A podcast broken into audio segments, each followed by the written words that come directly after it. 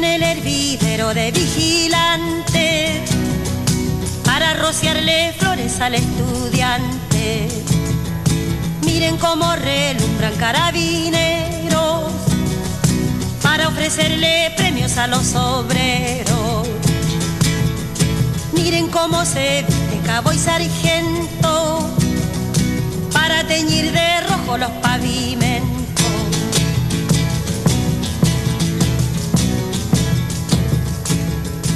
Miren cómo profanan la sacristía con pieles y sombreros de hipocresía. Miren cómo blanquearon mes de María y al pobre negrellaron la luz del día. Miren cómo le muestran una escopeta para quitarle al pobre su marraqueta.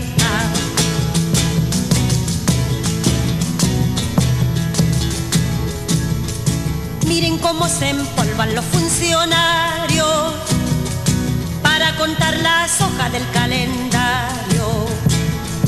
Miren cómo gestionan los secretarios las páginas amables de cada diario. Miren cómo sonríen angelicales. Miren cómo se olvidan que son mortales. ¿Aló? Con el señor Cabataz, por favor. Hombre, ¿qué pasa que no escucho esas máquinas trabajando?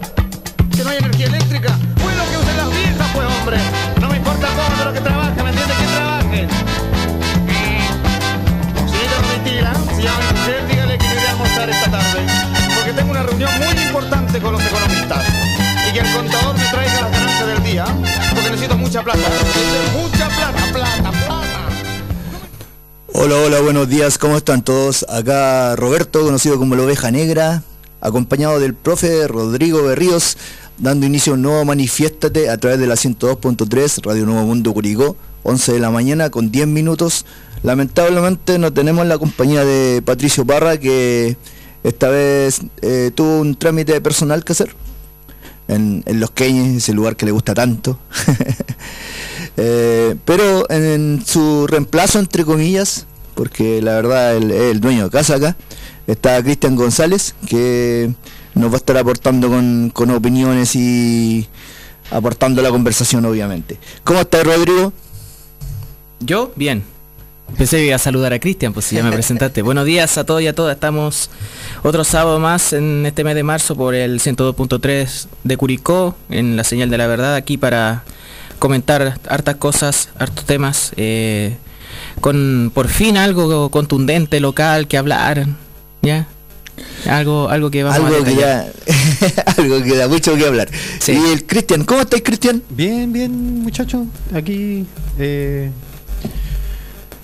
fíjense que no sé cómo me siento realmente. ah, Estoy como un poco ansioso. Ájale. La verdad, estoy un poco ansioso. No sé, no sé cómo irá a salir este programa hoy. Pero lo que sí. Bueno, Rodrigo tiene toda la razón, pues le llegó la hora, ¿cierto? Sí, Se, ya era hora empezaron a destapar- se empezó a destapar la olla.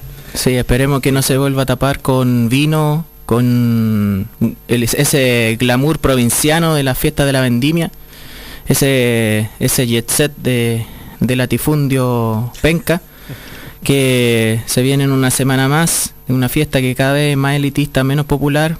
Habrá que preguntarse a cuánto pagaron el vino a los a los campesinos, a los viñateros eh, para generar toda esta fiesta. Bueno, tantas cosas que vamos a hablar Pues, también. De la cual los productores de vino no tienen ninguna responsabilidad. Exactamente. Son los más beneficiados. A propósito de Estado subsidiario. A propósito, ¿ya? Subsidios para riego, etcétera, etcétera. Bueno, Le subsidiamos hasta la publicidad.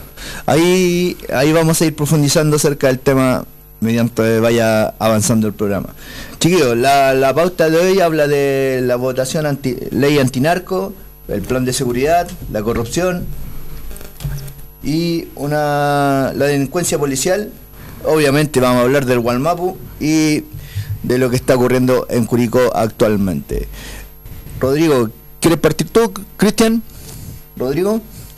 sí, bueno, A ver, eh, la primera temática más de, carácter nacional, lo que tiene que re- eh, relación con la votación de la ley antinarco, una normativa que fortalece el rol de, de todas aquellas policías que eh, se quejan de que no tienen herramientas, de que no los dejan disparar a mansalva.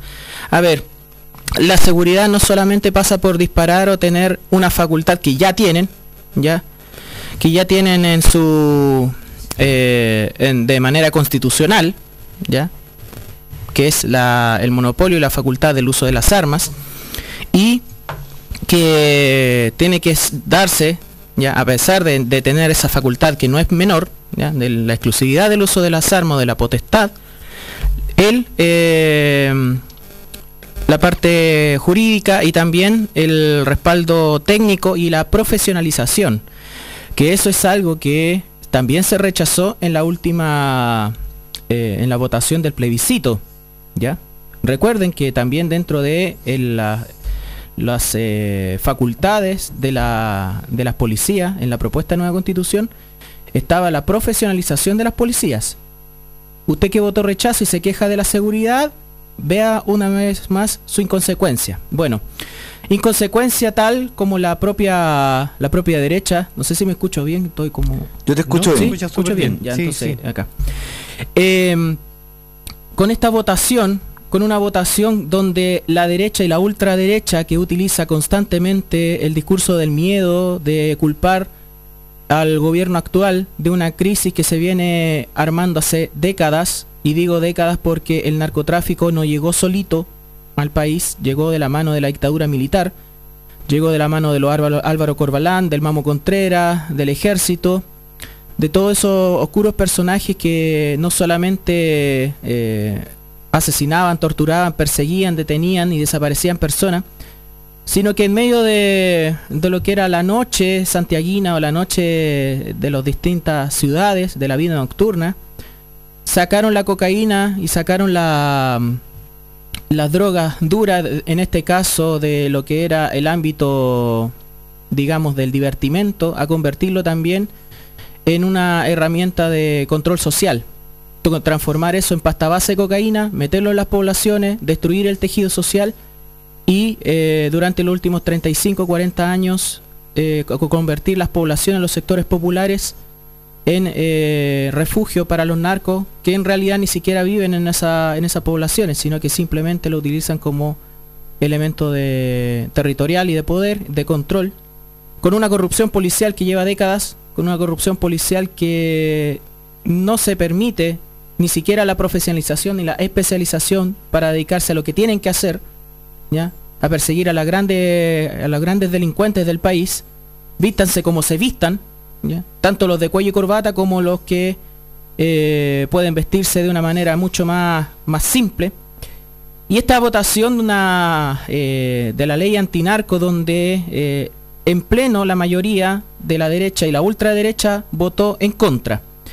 Una votación en la Cámara de Diputados y Diputadas que respalda el proyecto que mejora la persecución del narcotráfico y crimen organizado, que, no, son cosas que tanto se quejan en los matinales po, y en los noticieros, día y noche, que le llenan la cabeza a la gente con esto, ¿ya? Con este, con este miedo, con este miedo que es, está, está presente, pero no en la magnitud que quizá lo amplifican los medios de comunicación, o tampoco por las razones que tanto se difunden a través de esos medios de comunicación, porque los responsables, en gran medida, tienen que ver con las débiles políticas de seguridad, ya mal enfocadas de todos los gobiernos anteriores, sobre todo el último de Piñera, con el componente de, eh, de la migración. Recordemos que el líder del tren de Aragua llegó con visa de responsabilidad democrática a Chile, y esa visa de responsabilidad democrática no la abrió el gobierno actual, la abrió Piñera,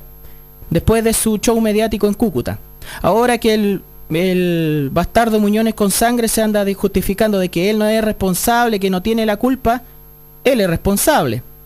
Tal como tantos casos de corrupción también, que ahora se supo esta semana, por ejemplo, lo de los equipos de Motorola. Bueno, esta eh, votación que a pesar de todos los votos en contra logró el quórum necesario para ser aprobado, mejora las capacidades de persecución de este tipo de delitos, regula el destino de los bienes incautados, que también es súper importante, ojo, todo el show que está haciendo el alcalde de plástico de la Florida, Carter, eh, con la destrucción de casas, lo hace de manera ilegal.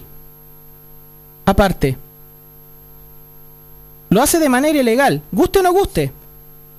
Porque no hay ninguna potestad, ni siquiera para los propios municipios, de hacer eso. Y además generando nuevos sitios aeriazos que después quedan por mucho tiempo en tierra de nadie. Y lo más importante dentro de esta ley, además de algo que vamos a, añadir, fortalecer las instituciones de rehabilitación y de reinserción social. No solamente está el crimen y el castigo, como decía, como es una de los planteamientos de Michel Foucault. No solamente está vigilar y castigar, perdón, vigilar y castigar el, crimen y castigo, otro, otro libro, perdón.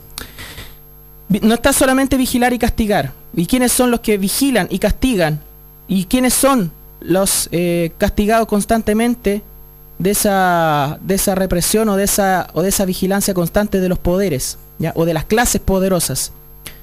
También está la necesidad de reinsertar y rehabilitar. Muchos lo van a plantear como un gasto innecesario, ¿ya? Como que estas escorias deberían, no sé, deberían ser o exterminadas o llevadas a trabajo forzado. Pero muchas veces la brutalidad de la sociedad, incluso en estas cárceles que son verdaderas universidades del delito a lo largo de todo el continente, mientras menos posibilidad de reinserción, más se agudiza el problema de la criminalidad. Cristian. Sí, mira, eh, escuchaba atentamente al profe y efectivamente hay que mirar, creo yo, la, situación actual desde dos puntos de vista, lo que tiene que ver precisamente con la institución de carabineros, que es donde me voy a explayar un poco porque sobre la, sobre la delincuencia está, o por lo menos nosotros lo tenemos absolutamente claro, creo yo. Las nuevas formas, ¿cierto?, de delincuencia que existen, esta delincuencia que se exporta de una alguna otra forma de, de, países centroamericanos, ¿cierto? Y eh, yo no quiero generar un estigma, ni mucho menos. Los, extranjeros a mí no me provocan ningún malestar, digamos. Mm. Eh, pero efectivamente sí el, el tipo de delincuencia, ¿cierto? Los motochorros, los... Eh, eh, por suerte no, no, se ha no se han manifestado los secuestros en forma contundente en Chile, pero sí lo han habido y han venido, digamos, desde Centroamérica precisamente eh, evolucionando hacia el cono sur. Son cosas que recién se están dando en Chile. Sí, claro, son tipos de delincuencia, ¿cierto? Mm. Claro, y es ahí donde está el, meollo del asunto, porque uno tiene que empezar a, de alguna forma, descifrar por qué se provoca. Y, en eso hay un, últimamente hay un personaje absolutamente claro y nefasto para esa situación. Tiene que ver con el gobierno de Sebastián Piñera. O si Sebastián mm. Piñera fue quien masivamente abrió las puertas, ¿cierto?, para que llegaran eh, todos estos delincuentes desde fuera. Yo siempre digo, buena jugada le hizo Maduro a, a Piñera, por tanto que lo criticaba, lo criticaba, claro, pues salió lo más malo de Venezuela, entre otros, cierta otra gente que busca vivir mucho mejor, pero la delincuencia dura, los carteles estos que funcionaban allá, se vinieron para Chile, que tienen tienen mejor caldo de cultivo acá, pues tienen más posibilidades, hay más corrupción, ¿cierto? Esa corrupción soterrada que les sirve. Claro. Y ahí eh, eh, enlazamos pues con las policías.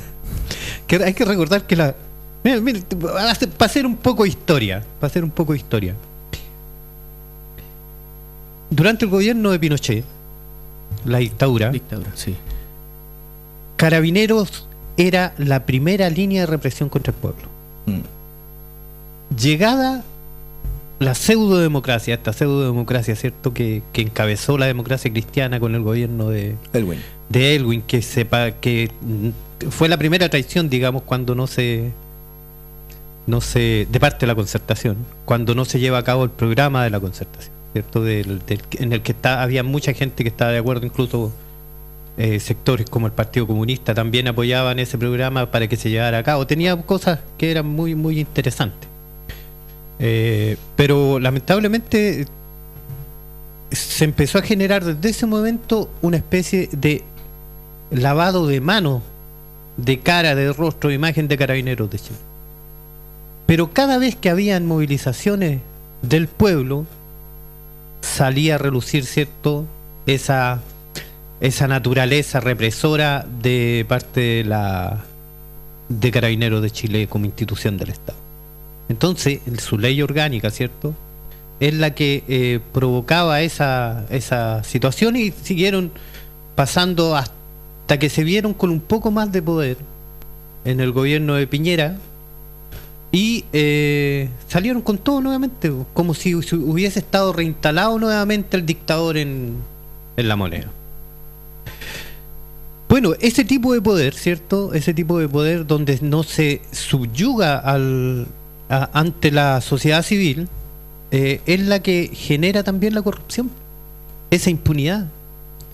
Y empezamos a ver todos los problemas que ha ido generando, ¿cierto? Esa, esa situación eh, dentro de la institución de carabineros con los arreglines, ¿cierto? El Paco Gay y, todo lo que tiene que ver con, con, incluso con la disposición de los generales de carabineros a influir políticamente dentro del dentro de la situación política del país.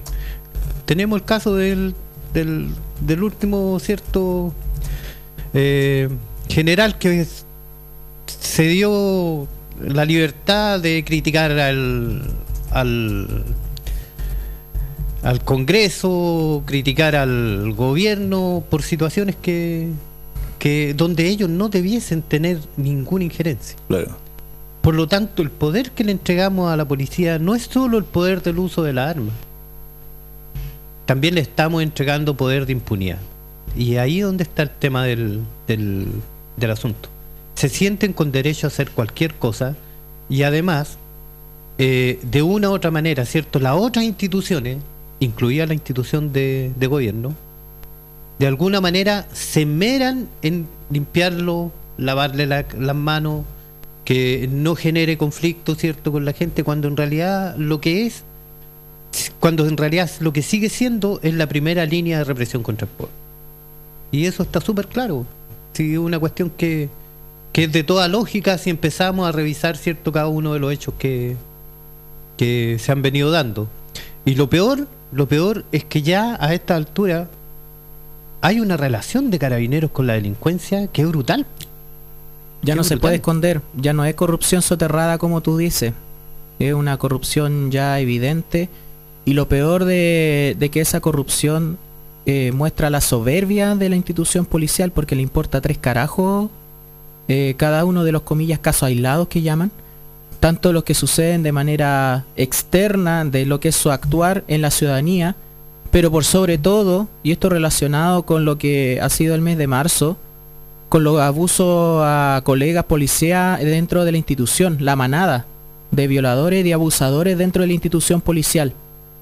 O sea, el nivel de... Eh, ¿Cuál es el nivel de, de soberbia y de descaro que tienen para que esto no sea suficiente razón de opinión pública para cuestionar a una institución policial y que cada vez que hay una comilla tragedia eh, en contra de, la, de, las fuerzas policiales, muchas de estas cosas se olviden o ni siquiera se cuestionen.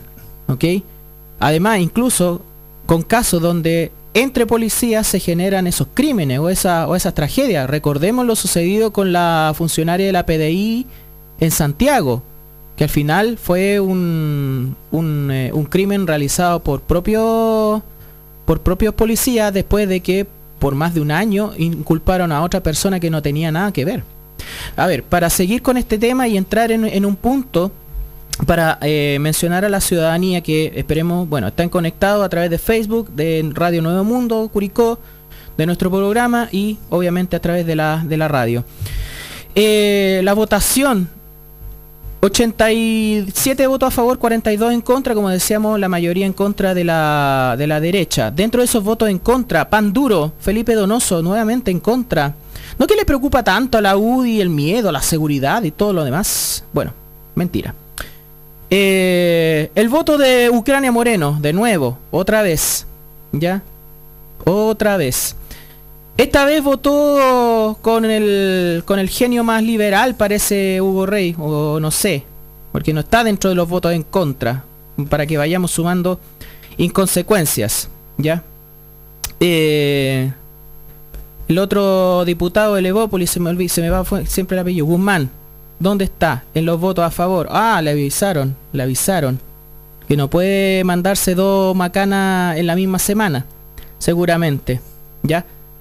A ver, dentro de las eh, de todo lo que mm, implica esta ley fundamentalmente, además tiene un componente que es eh, la mm, eh, la no sanción del uso medicinal del, de la cannabis, ya, del uso medicinal. Esto no quiere decir de que prácticamente lo que sucede a diario en las calles de, de Chile, que es el microtráfico, sea legalizado. No, no tiene nada que ver, porque seguramente se van a ir por ese discurso. No, nosotros votamos en contra porque ahora van a el microtráfico va a ser legal, van a venderle marihuana en las plazas a los niños y niñas. Oye, eso ya sucede.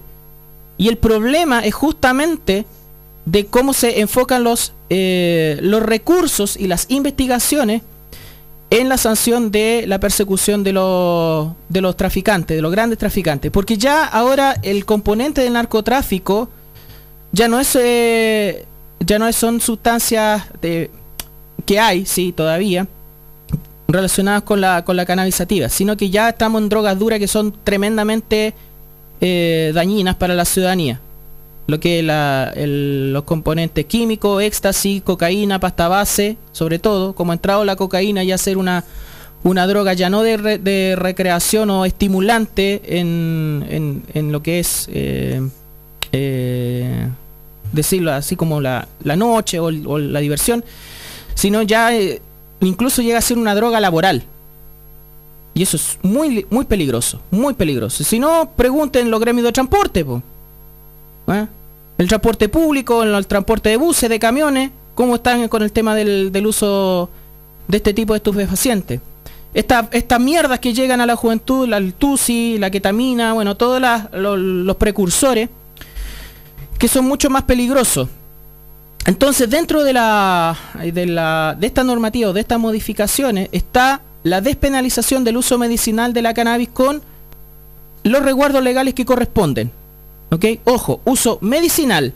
Cada uno puede tener una opinión en particular sobre la marihuana, sobre su uso, sobre ya despenalización total o no, autocultivo o no, etcétera, etcétera.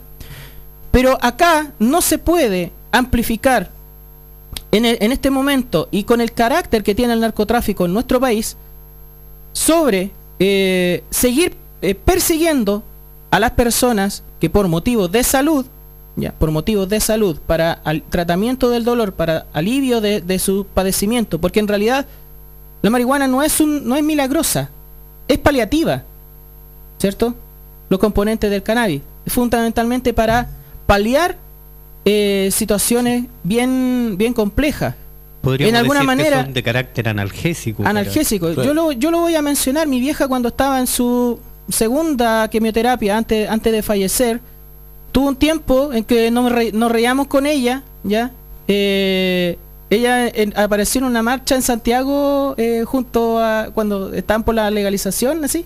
Y me, pareció súper super gracioso porque mi vieja no, no, la veía en esa onda, pero eh, dentro de las alternativas para paliar, tenía eh, marihuana así como para, para un té, no duró mucho. Bueno, tampoco, lamentablemente, se pudo revertir todo el proceso de quimioterapia, pero en lo que tiene que ver con el dolor, ya, son alternativas paliativas que en realidad con la regulación que corresponde, una persona no te va a fingir un cáncer para convertirse en narcotraficante, pues, ¿ya? para que lo pongamos en ese plano. Vuelvo a insistir, cada uno tendrá su mirada más liberal o más abierta otras veces no tan abierta, pero aquí el asunto dentro de la ley y que es una lucha que han impulsado muchos diputados y diputadas, bueno, la más visible Ana María Gamuri, pero que tiene que ver con, la, con el cuidado y el resguardo de que no las van a perseguir a esas personas por un cultivo que tiene un carácter medicinal y paliativo.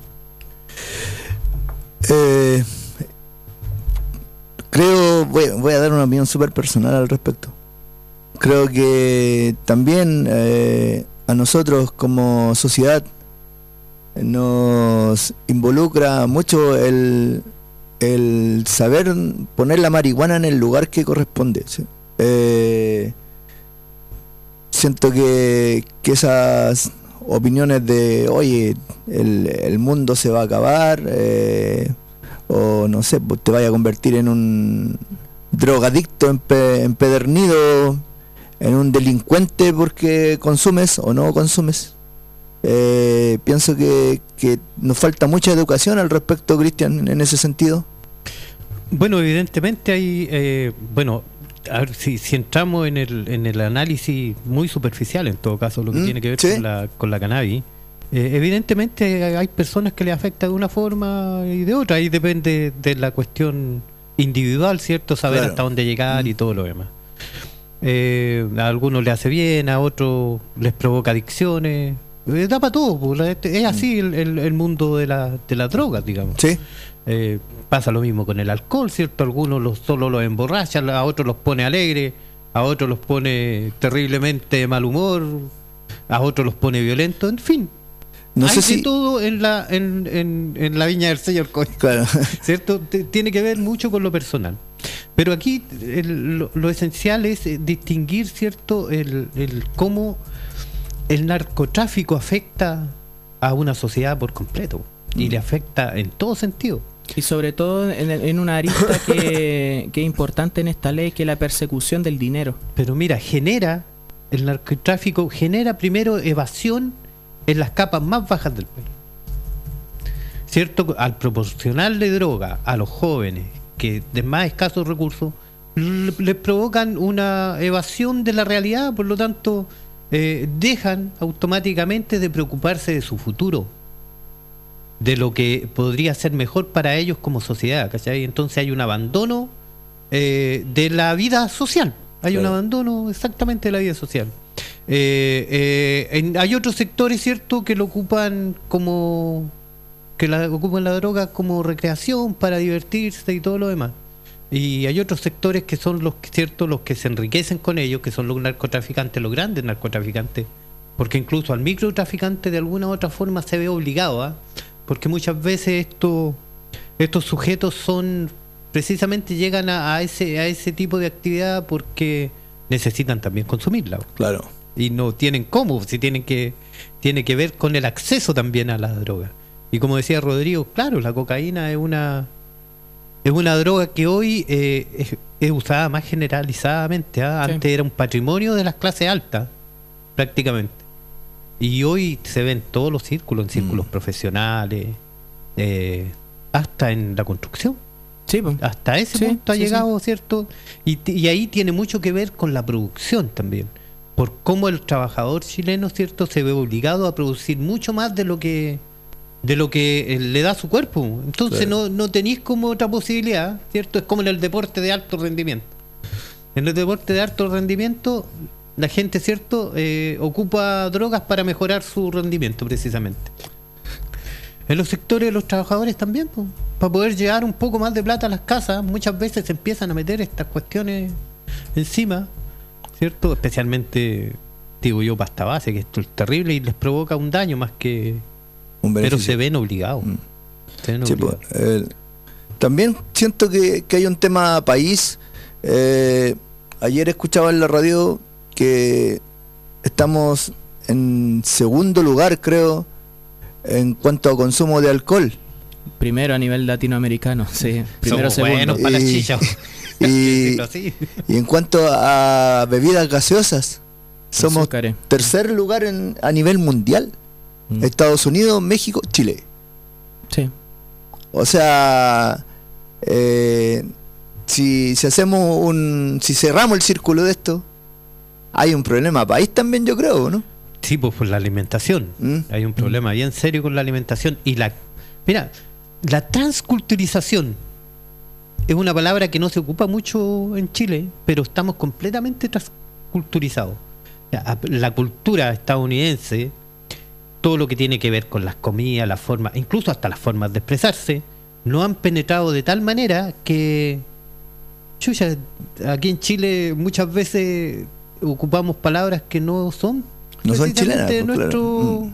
vocabulario. Sí. Y más allá de Imagínate eso... que la- lo peor de la comida estadounidense, pues todo lo que tiene que ver con la comida chatarra, es- penetró en Chile de una manera y tenemos todo. Mm. Aquí. Y precisamente hay chilenos que se sienten gringos.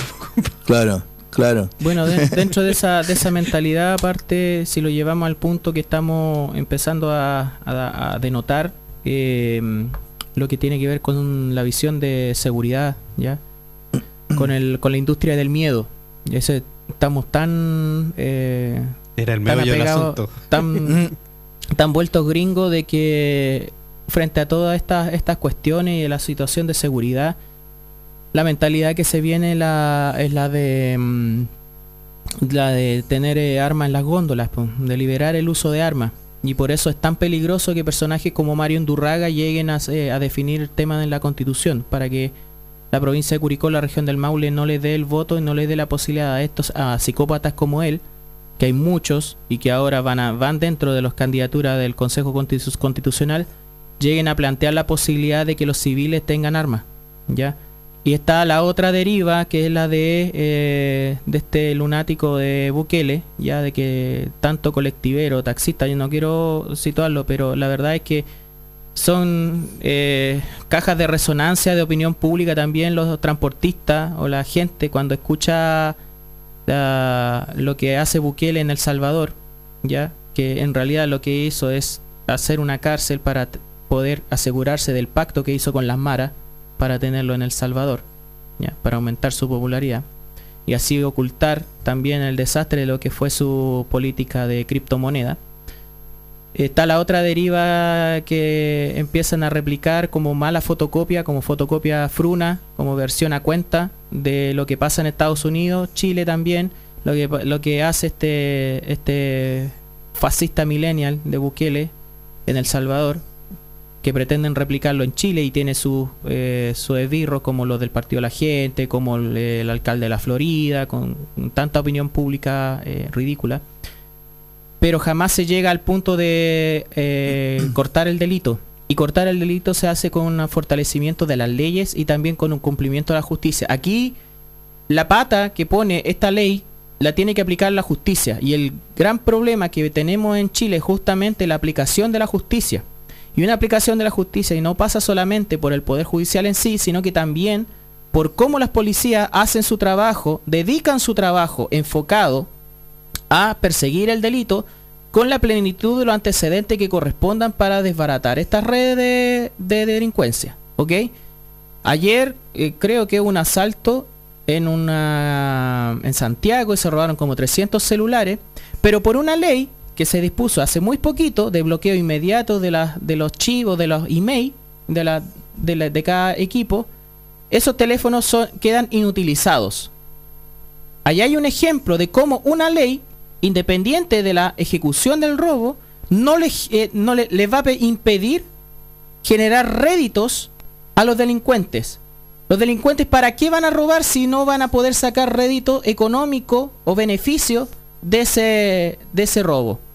¿Por qué razón no van a poder sacar beneficio? Porque se planteó una ley en el mes de enero que entró en vigencia, una ley que fue aprobada dentro del gobierno de Boric, para que los teléfonos que son robados tengan bloqueo inmediato. Y ahí también está la responsabilidad de la empresa de comunicaciones. Bueno, eso es lo importante de la ley de antinarco y que mostró una inconsecuencia más de la derecha respecto a temas de seguridad. Eh, una Bueno, te agrego, inconsecuencia. te agrego algo para Sí. complementar, digamos, el, el- esa, la arista, sí, digamos, represora. No Mm. hay una arista eh, represora, digamos, de la, del- de la delincuencia sí, y no se soluciona si es que no existe justicia, ¿cierto? Pero justicia en el amplio sentido. Porque efectivamente donde se reproduce la delincuencia son los sectores más empobrecidos del país. Esa Claro. delincuencia, ¿cierto? Desaforada que se ve muchas veces. Y si esas personas no tienen eh, oportunidades, si no tienen eh, formas de salir, ¿cierto? De progresar en, en- de alguna manera en términos económicos, van a, va a seguir reproduciéndose la delincuencia. Por lo tanto, es básico que eh, existan oportunidades para los jóvenes. si no encuentran referentes sociales realmente buenos, ya válidos, humanos, ya, y humano en el sentido también colectivo, no solamente en el éxito individual o en la imagen individual, sino que también en lo colectivo y oportunidades, otros caminos de vida. ¿ya? Eh, aquí no, no se trata de que todo el mundo se vuelva religioso, porque la religión tampoco es una gran respuesta frente, Mm. frente a, a la, a la tragedia del- de la sociedad. Hay que ¿ya? ver lo que pasa con algunos pastores. Claro. Claro, claro. Pero, pero también es eso. Y, y entender de que siempre cuando la derecha habla de atacar la delincuencia, nunca llega a, la- los delincuentes que a ellos los financian, que a ellos los sostienen, que a ellos les dan el poder, ¿ya? Con uniforme y sin uniforme. Eh, mi pregunta es como, a ver, eh, más allá del, del país en que estamos viviendo, digamos, eh, desde lo político, desde lo social, eh, tal vez también falta esa educación de hogar. Que ya a esta altura la educación de hogar es como, como volver a, ah, ya, que, lindo era la sociedad de antes. Como esa romantización de, lo- de las décadas anteriores. Yo pienso que, a ver, estamos viviendo en una, en una crisis de humanidad, por sobre todas las cosas, ¿ya? Eh, ante todo, una crisis del, del ser humano y del ser humano entendido colectivamente. Estamos viviendo una crisis donde mm, todo eso que por muchas décadas se ha vivido reprimiendo o escondiendo, eh, ya no puede seguirse escondiendo y no tenemos respuestas desde la humanidad para, para eh, resolver esas inquietudes en la infancia, en la adultez, en los adultos mayores sobre todo, la, la crisis de los adultos mayores, o sea, llegar a una edad que debería ser de júbilo y que simplemente, eh, mucho más en países como el nuestro, terminan siendo de padecimiento. Em, cuando hablan de crisis de la familia, ah, que, nadie quiere tener hijos, nadie quiere tener casarse, bueno, ¿para qué se van a casar? ¿Para qué van a formalizar si no, no hay ninguna tranquilidad de que, de que esa familia pueda, pueda sostenerse con, con los ingresos? No hay seguridad en la vivienda, no hay seguridad en la salud, no hay eh, justicia eh, en, en educación o no hay seguridad de la, de la calidad de la educación, hay que pagar por eso, pagar, pagar, pagar. Entonces la vida se te va a ir en eso. Yo, pienso que hay una crisis de humanidad que lo único que hace es potenciar ante la falta de respuestas colectivas que también surgen desde la propia sociedad que no cree en una salida colectiva, eh, sino que simplemente en esta en este discurso del esfuerzo individual o tú puedes o este positivismo tóxico muchas veces que se transforma en, en, en parte de la, de la psicología del, del mundo actual eh, ante la falta de, soluciones colectivas y también de que la sociedad crea en ellas están esta, este extremo del individualismo y el pisotearse las cabezas constantemente en la sociedad. Lo vemos en, a diario en, las calles, lo vemos a diario en, en cualquier lugar. Pero eso es la construcción que seguimos heredando de la dictadura, que seguimos her- heredando del neoliberalismo, ¿ya? O sea, el- del extremo individualismo para que justamente no nos veamos en colectivo y en colectivo eh, responder a aquellas fuerzas que, no, que nos cagan la vida, ¿ok? Entonces... A ver, esa cuestión de, de, ah, falta la educación de hogar. Sí, puede que falte la educación de hogar, pero el hogar también tiene que pensarse como un lugar donde se permita esa educación. O sea, el hogar no puede ser un cubículo que de, sobre el cual duermes 8 horas, 7 horas, duerme el cabro chico o cabra chica 7 horas para después volver a la escuela, no ve al papá, no ve a la mamá si es que está presente o está ausente, eh, etcétera, etcétera. Sí, O pues el, meo- el meollo del asunto. esa- esos mismos que te dicen cierto falta de educación de hogar son los que explotan a los trabajadores todo el día prácticamente y no los permite estar en la casa. Y para eso también está pensado el proyecto de las 40 horas. Exactamente. Para las precisamente iba 40 a ir horas. ahí, Para que una ahí. parte que ya está ingresado al Senado, me parece, y está avanzando el proyecto de 40 horas de trabajo. Que no, no te va a bajar el sueldo. No significa eso que porque vayas a trabajar un límite menor, te van a bajar el sueldo. Ya. Para que no, no, no vamos a comernos las estupideces que empezaron a hablar de la reforma tributaria también. Esas 40 horas a ti te permitan tener tiempo, ya después va a ser de la persona si lo sabe aprovechar o no, pero tener el tiempo posible de eh, hacer otras cosas más allá de tu trabajo, ¿ya? No solamente el trabajo y el traslado en la micro o en el auto, para llegar al trabajo, el traslado en la micro para volver a la casa, comer, echar, echarse ahí y mirar las estupideces de la TV y vamos con esta rutina y esperando los 15 días cagones de vacaciones que tienen en el verano. ¿Ya? La mayoría de los trabajadores, muchas veces ni siquiera las vacaciones, sobre todo los trabajadores más precarizados que viven del día a día. Entonces, eh, cuando dicen ah, que falta educación de hogar, sí, pero falta también tiempo para disponer, eh, constituir ese hogar o formar ese hogar. ¿Ya? Ah, y hacer vida familiar. Comer juntos. No que haya que mandarle un WhatsApp al cabro chico que está en el segundo piso, que le da paja saber la hora de, tomar once, para que baje a tomar once la lindura. ¿Ok? En ese mm. sentido yo soy medio chapado a la antigua en, en esa cuestión. Entonces, hacer vida familiar, preocuparse, ¿ya? Y también reconocer los problemas y las inquietudes de aquella juventud. Porque tampoco se trata mucho de romantizar las décadas anteriores, donde, ah, la familia súper bien constituida, pero donde había un montón de violencia intrafamiliar. la vieja. Claro. Eh, el cabro chico vivía con miedo también, eh, hablando del tema del alcoholismo. Entonces, hay que tener mucho cuidado con esa romantización que se está haciendo y estamos volviendo en ese loop, en ese, en ese vortex raro que es Chile de los años 90. Bueno, volvieron con los Jorge Evia, los Margot Calcra, los matinales.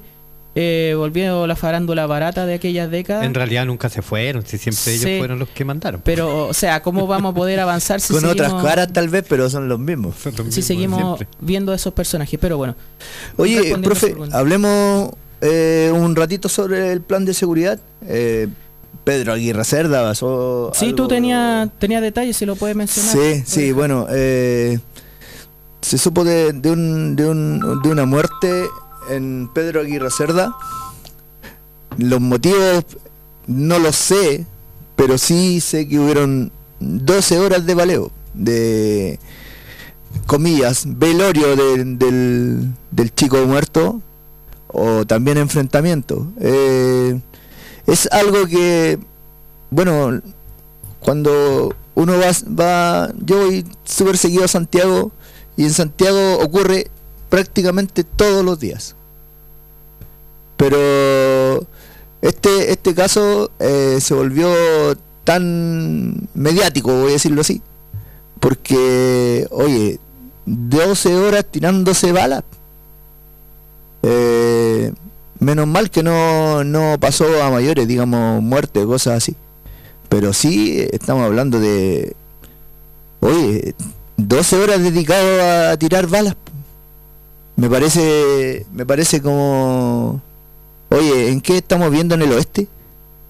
Yo creo que nunca, a ver, sí han tenido más repercusión, pero por ejemplo estas situaciones la han vivido por décadas la gente en la legua, la gente en la Pincoya, lo Hermida, en, esas poblaciones. Acá en Curicó, no sé, por la prosperidad, Santos Martínez, lamentablemente en el sector surponiente, eh, en distintos, en distintos lugares. Em, y claro, ahora tienen una repercusión porque son parte de la crónica roja diaria de, de la de la mm, de los medios de comunicación. Ahí está la responsabilidad de también poner en perspectiva si ellos tienen tanto que decir ahora, eh, qué dijeron en las décadas anteriores, qué sabían en las décadas anteriores, también de las redes de lavado de dinero, de todo lo demás. Entonces, a ver, no se trata de minimizar lo grave de esta situación para nada, pero aquí la responsabilidad no le cabe a un solo gobierno. Acá hay una, un sistema y una cultura y poderes del Estado que por décadas han, permitido de que funcione eh, para la delincuencia, la corrupción, la impunidad e incluso lo que es el tráfico de armas. ¿De dónde salen las armas que le llegan a los delincuentes? Mira, cada 15 días sabemos de que hay un Paco que está vendiendo balas, se han perdido, se han perdido, comillas, eh, municiones de destacamentos militares, de destacamentos de la Armada, de Paco que están implicados en crimen organizado. Entonces, eh, la cuestión es que realmente eh, cada una de estas cosas que va sucediendo y que ahora tienen la amplificación que tienen, han sido parte siempre de la historia de Chile en las últimas décadas, de, la, de los 90 para adelante sobre todo, ¿ya? De los 2000 para adelante. Ahora, el tema es cómo impacta o cómo ha tenido la amplificación. Y otros componentes que obviamente son contemporáneos, pues, porque el delito y el crimen ha ido cambiando, Cristian, como lo hemos, lo hemos mencionado, el carácter de ese, de ese delito. Entonces, eh, esto también para relacionarlo con lo que generó tanta repercusión del asesinato de un policía esta semana por atropello, donde salió la esposa a hablar de que de que esta es la culpa del gobierno, es la, la misma retórica ridícula que en realidad, claro, a ver, en el dolor uno puede comprender muchas cosas, pero no por eso uno va a permitir de que estas cuestiones se difundan de una manera tan tan deleznable y fue con tanta con tanta liviandad de echarle la culpa a un gobernante o a un gobierno de la responsabilidad que tuvieron otros tipos con nombre y apellido, donde por ejemplo quienes son fueron responsables de las migraciones, del control de las migraciones en el gobierno de Piñera, ahora tienen un bufete de abogados para eh, blanquearle los papeles a los a los migrantes venezolanos, po. a los mismos que ellos invitaron, a los que dentro de los que invitaron llegaron un montón de delincuentes y donde dentro de esa dentro de esa de esa política después a pocos días de iniciado el gobierno recordemos el borrado de información del sistema de migraciones a día de que estos tipos se fueran y cambiaran su giro o cambiaran su rubro saliendo del gobierno a convertirse en abogados que blanquean papeles a migrantes, ¿ya? De todo tipo, ¿ok? Entonces, a ver, ¿a quién le van a eh, le van a entregar la responsabilidad? Cuando más encima las cifras entregadas por la propia PDI muestran de que las expulsiones administrativas y jurídicas de personas sin papeles, de extranjeros, han sido mayores durante el año que va en curso de gobierno, el año calendario y el año que va en curso de gobierno a de los años anteriores con el adefesio de Piñera. Sí, pues y además existen en términos generales, digamos, una baja en los niveles de delincuencia, eso es lo real. Eso es lo real en términos de, de datos, de datos duros, digamos. Pero esto, mira, también tiene mucho que ver con la mirada de los, de los medios de comunicación al respecto. ¿ah? El- el- muchas veces eh, lo que provoca cierto este tipo de, de noticias que tiene que ver eh, con la delincuencia especialmente, ¿cierto? Y que genera tanto ruido en, la, en, las sociedades y en las personas individualmente. eh, y te hace pensar de una u otra manera, ¿cierto? Que está en un mundo en que, o en un país en donde nada, nada se respeta, donde está prácticamente al, al arbitrio de la delincuencia, de lo que quieran hacer contigo y todo lo demás, también tiene mucho que ver con, con una sensación que te generan desde el punto de vista de los medios de comunicación. Dame un, dame un punto. Yo quiero citar, no, no, no lo voy a mencionar la persona, pero una amiga que me contó en un lugar de trabajo donde una colega le da asco cuando llega alguna persona de color a comprar a esa tienda. Y ¿Qué? echa lisoformos, echa cuestión en las manos, así toda la cuestión. Y, todo. Y, eh, despotrica contra los, los extranjeros y los delincuentes, ¿ya? Y le preguntaba a mi amiga, a esta, a esta colega, no lo voy a mencionar, oye, eh, ¿tú has sufrido algún robo en, el, en este lugar durante todo este tiempo? No. ¿Te han robado a ti durante, eh, en tu casa, en tu camino? No. ¿Has sufrido alguien? No. Entonces, ¿por qué despotricáis tanto contra, contra la delincuencia, contra Boric? Eso también tiene culpa los medios de comunicación. Exactamente, cómo se trabaja a través de los medios de comunicación de masa, ¿cierto? Estos medios masivos, la parte psicológica de las personas y cómo te predisponen para creer o no creer algo. Y lo primero que habría que decirle a la gente ahí es que efectivamente los medios de comunicación tienen dueños y hay que saber quiénes son los dueños. Por lo tanto, un medio de comunicación no va a ir en contra de lo que tu dueño, de lo que el dueño o el patrón quiera que hagan. Claro. Hoy en día el, el periodismo que era una una actividad cierto que era tan beneficiosa para el pueblo porque le permitía informarse claramente cierto y verazmente sobre las cosas eh, hoy en día pasa por una crisis moral terrible terrible. Te- véanlo acá en Curicó. Acá en Curicó hay radios, hay me- distintos medios de comunicación, páginas, que nunca te contaron lo que estaba pasando, por ejemplo, con el alcalde de Sagrada Familia, que ya no es alcalde. Que ahora hay otro alcalde en Sagrada Familia. Pero está suspendido, no está, Exacto, no está cesado de su cargo. Pero hay una suspensión. Por lo mismo que pasó en Gualañé con Claudio Pucher. Por lo tanto, mira, ¿cómo se destapa el asunto? ¿Cuánto tiempo tuvo que pasar para que se destapara el, el asunto de los problemas de la municipalidad de Curicó? Y que es la punta del iceberg. Porque Estamos- Estamos hablando de 2021 o menos, Cristiano, ¿no? es la punta Más- del iceberg. Porque atrás. hoy tenemos, miren, hoy tenemos un consejero regional, No adelante la papita, pero un dígalo. consejero regional, bueno, de- que, que, que además es funcionario de la municipalidad. Vamos a hacer la pausa de las 12. Yo creo que se viene ya, pero Sí. para terminar, digamos, sobre el rol de los medios de comunicación en esto, Sí. eh, es cómo te generan cierto la sensación, esa sensación de inseguridad, y te hacen ver de que el culpable es este, cuando en realidad la culpa viene de mucho antes. Exactamente. A ver si Sí. queda algo claro. Camuflado, pero viene. Eh, últimas palabritas, Rodrigo, o vamos a la pausa al tiro. Sí, no brevemente. Relacionado con el tema de migración y, y- y frontera, el gobierno, a pesar de la, del aislamiento de la derecha en tema de seguridad, en la mesa de seguridad, que se nota cada vez que votan estas temáticas porque no le interesa lo real en la seguridad, bueno, el gobierno sigue haciendo su trabajo. Eh, Gabriel Boric realiza anuncios desde Colchane, el gobierno una gira en la región de Tarapacá muy importante, eh, Tarapacá, Antofagasta.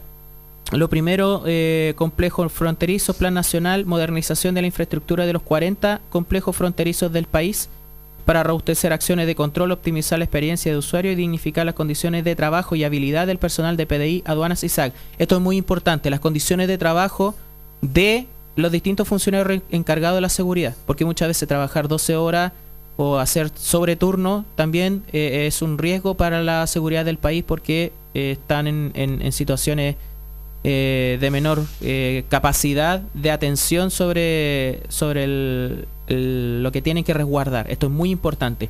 Y también tiene que ser de la policía marítima. Recordemos y recordarle a, la, una candidata republicana que no salió como chaleco mono eh, sobre temas de seguridad, quien está a cargo de la seguridad de los puertos y de la fiscalización de la policía marítima. ¿ya?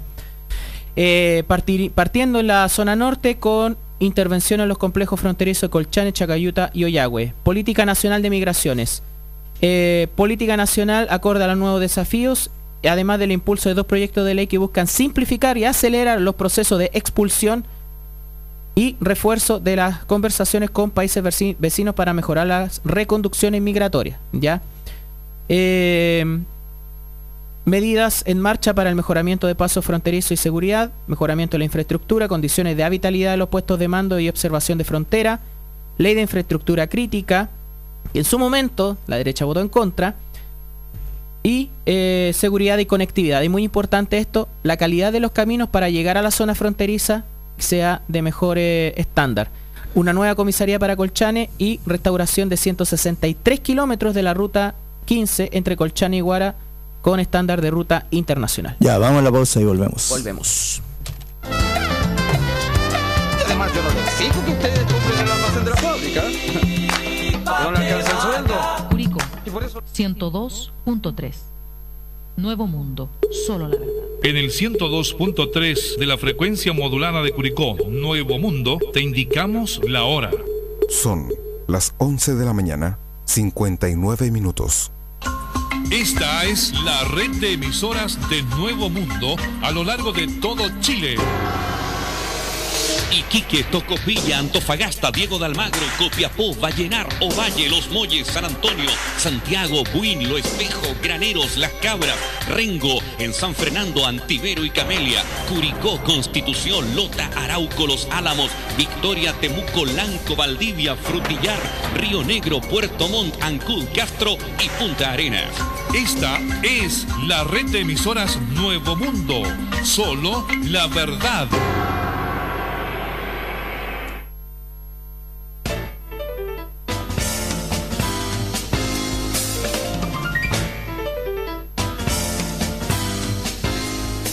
Hora crítica con Vladimir Pulgar y Patricio Lártiga. El comentario del acontecer local y nacional. De lunes a viernes, desde el mediodía. Hora crítica, un programa de Radio Nuevo Mundo. Le esperamos.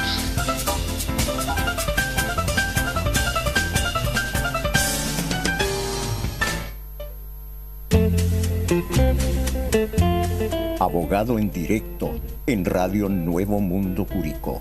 José Poblete Reyes abordará materias relacionadas con la justicia y la aplicación de las leyes.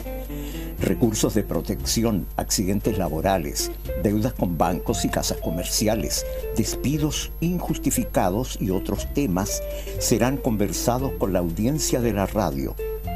Sábado a sábado de 9 a 11 horas, abogado en directo con José Poblete Reyes.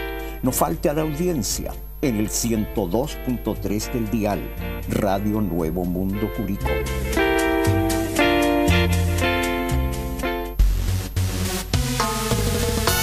Escuche de lunes a viernes de 17.30 a 18.30 horas por Radio Nuevo Mundo su programa La Energía de la Tarde.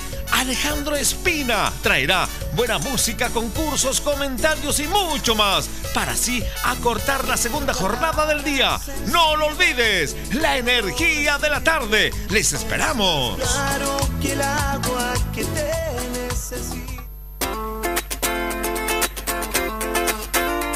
Hola, soy José Pepe Latrille. Le hacemos una invitación acá en Radio Nuevo Mundo 102.3 para todos los viernes de 21 a 23 horas para recordar, conversar, anécdotas, vivencias y enamoramientos con el programa El Rock que marcó tu generación. Los esperamos.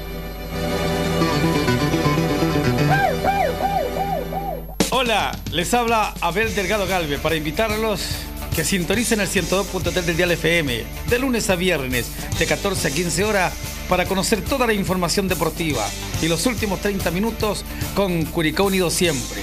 Los espero en Todo Deporte, Radio Nuevo Mundo.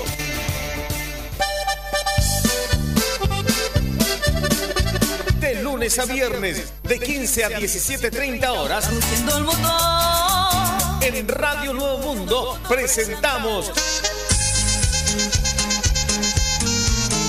a Todo Potrero.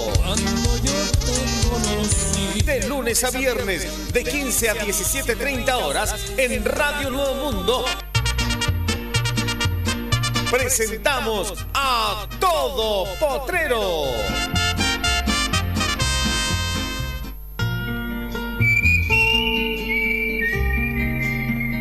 ¿Qué tal amigas, amigos? ¿Cómo están? Les habla Francisco Pancho Pizarro porque les tengo una excelente invitación para cada sábado acá en Nuevo Mundo Curicó. Tu programa Simplemente Recuerdos lo editaremos con la mejor música de los 60, 70. Les reitero, cada sábado entre las 19 y 21 horas. Acompáñanos para disfrutar juntos estos éxitos musicales. Je ne l'entendais pas. Somos informativa y musical. Informativa y musical. Somos entretenida y cultural.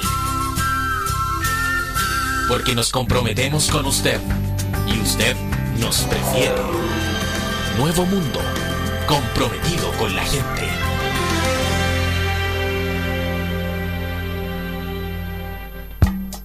¿Aló? Con el señor Cabataz, por favor. Hombre, ¿qué pasa que no escucho esas máquinas trabajando? ¿Que no hay energía eléctrica? Bueno, que usen las viejas, pues, hombre. No me importa cómo, pero que trabaje, ¿me entiendes? Que trabaje. Señorita Domitila, si llama mi mujer, dígale que iré a almorzar esta tarde. Porque tengo una reunión muy importante con los economistas. Y que el contador me traiga las ganancias del día. Porque necesito mucha plata. Necesito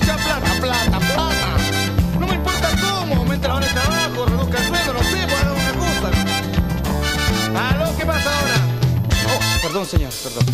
Sí, señor. Hay que ser bien pate vaca para no cachar el gato. Hay que ser bien pate vaca para no cachar el gato. Unos pocos están arriba, los demás están abajo. 12 del día con 7 minutos, estamos en el 102.3 Radio Nuevo Mundo Curicó y también en fanpage Manifiéstate eh, a través de la Nuevo Mundo. Tenemos, no le voy a decir invitado, no le voy a decir visita porque es parte de la casa. Eh, el compa Aldo que nos viene a argumentar y apoyar en, en- el tema que viene a continuación. Un tema que para nosotros es súper relevante y puede dejar harta roncha. Dale, Rodrigo. Bueno, antes, antes de todo, saludar a Rodrigo Matu que está en sintonía. También saludo compañeros a Karen Triviño, a la Gaby, que bueno, vamos a darle un saludo especial también a ella, y a Betty Wincul. Eh, Municipalidad de Curicó, hartas cosas que decir esta semana. Por fin, algo, algo relevante que hablar de este latifundio, po. Ya, este eh, latifundio lleno de, de conventilleo, lleno de cagüín falopa, de cagüín ridículo. Eh, y digo en realidad serio porque eh, son cosas que forman parte del, del modo operandi de la, de la municipalidad de Curicó por mucho tiempo. ¿ok? No solamente en el ámbito que vamos a hablar, sino que también en, en cada uno de sus departamentos, servicios y, y reparticiones. Aquí yo quiero citar, eh, con el permiso que lo solicité, a la persona que llevó adelante esta, esta investigación, esta información, que es Sergio, ¿ya? Sergio, bueno, lo conocemos de- desde el, el movimiento calle. social, de la calle también. Y él eh, ha realizado una labor de fiscalización que todos los ciudadanos deberíamos tener la intención de hacer cuando sentimos que hay irregularidades, que hay cosas que no corresponden, para que justamente las instituciones que están encargadas de eso hagan su trabajo. O sea, una parte de que funcione también el Estado y que funcionen los gobiernos y que haya transparencia, de que se acabe la corrupción, también pasa una parte, quizás no el todo, quizás no en, eh, una gran proporción, pero sí una parte importante pasa por los propios ciudadanos. Y esto es una, es una labor que cada persona en Chile eh, que siente de que hay cosas que no corresponden, tiene que hacerlas. ¿Ya? Y él lo ha hecho a través de eh, Contraloría por una serie de anomalías que se eh, que él buscó, que él indagó a través del portal de transparencia, ¿ya? Que en paralelo, ¿ya? Una exfuncionaria municipal, en este caso Cristina Bravo, actual gobernadora de la región del Maule, se desempeñaba tanto como funcionaria municipal como consejera regional, ya en el periodo anterior. En el periodo anterior a las elecciones de 2021. Entonces, em, bueno, haciendo un relato para que poder eh, plantear los antecedentes y mencionar la fuente inicial de esto, porque ya se replicó en TVN, se replicó eh, se, se repite, perdón, eh, en otros medios, en ADN, en medios regionales. A, a cuenta gota está apareciendo recién en los medios de Curicó, ¿no, es- ¿no es cierto, Aldo? Así como... Ya, o sea, ya se habló en todos lados. Oye, estamos, no podemos quedarnos callados sobre lo, lo que está pasando aquí a la vuelta de la esquina. Eh, para hacer el relato de esto, Cristina Bravo, so- por distintas irregularidades, Sergio hizo solicitud de distintos documentos por la misma vía, el cual daría resultado lo que él sospechaba desde un inicio. ¿ya? Desde el 1 de enero de 2018 hasta el 18 de mayo de 2021, o sea, tres años, ya poco más de tres años, Cristina Bravo, actual gobernadora regional, se desempeñaba como consejera regional por la provincia de Curicó mientras mantenía en paralelo un cargo al interior de la municipalidad al servicio del alcalde Javier Muñoz como asistente social bajo emisión de boletas de honorario. ¿Ya? La cual tenía por función, cito comillas, apoyar las tareas del alcalde en temáticas sociales para hacer más expedita la resolución de problemas y conocer las necesidades de la comunidad. Yo no sé si dentro de esas necesidades está involucrada la denuncia que yo hice por robo de agua en Upeo y de la cual no tuve ninguna respuesta ni ninguna eh, ninguna comunicación posterior a haber hecho esa denuncia en el mes de febrero de 2020. ¿Ya? ¿O será cosa de que los denunciados eran parte de la ADC? Bueno. cargo al cual renunciaría en julio de 2021 tras pronunciarse la Contraloría por la denuncia que realizó bajo reserva de identidad por las irregularidades del desempeño de dicho puesto, lo cual sería ratificado por la misma entidad en su informe, bueno, cita acá el informe, letra E 125782-2021, tras detectarse que el alcalde habría concedido a la misma mencionada un, comillas, permiso sin goce de remuneraciones por campaña. ¿ya? Recordemos, 2021 hubo votación de gobernadores también. A partir del 1 de marzo hasta el 9 de abril de ese año, con el fin de realizar la campaña política para acceder al cargo que actualmente ostenta. Y que luego el alcalde subrogante extendería por el lapso del 29 de abril al 17 de mayo de 2021, lo que resultó improcedente al no estar estipulado en el contrato celebrado. Dada esta situación, se generó un efecto dominó, el cual la municipalidad no supo contener. No por el hecho de que no pudiera hacerlo, sino que no tenía como probar su versión. ¿Ok?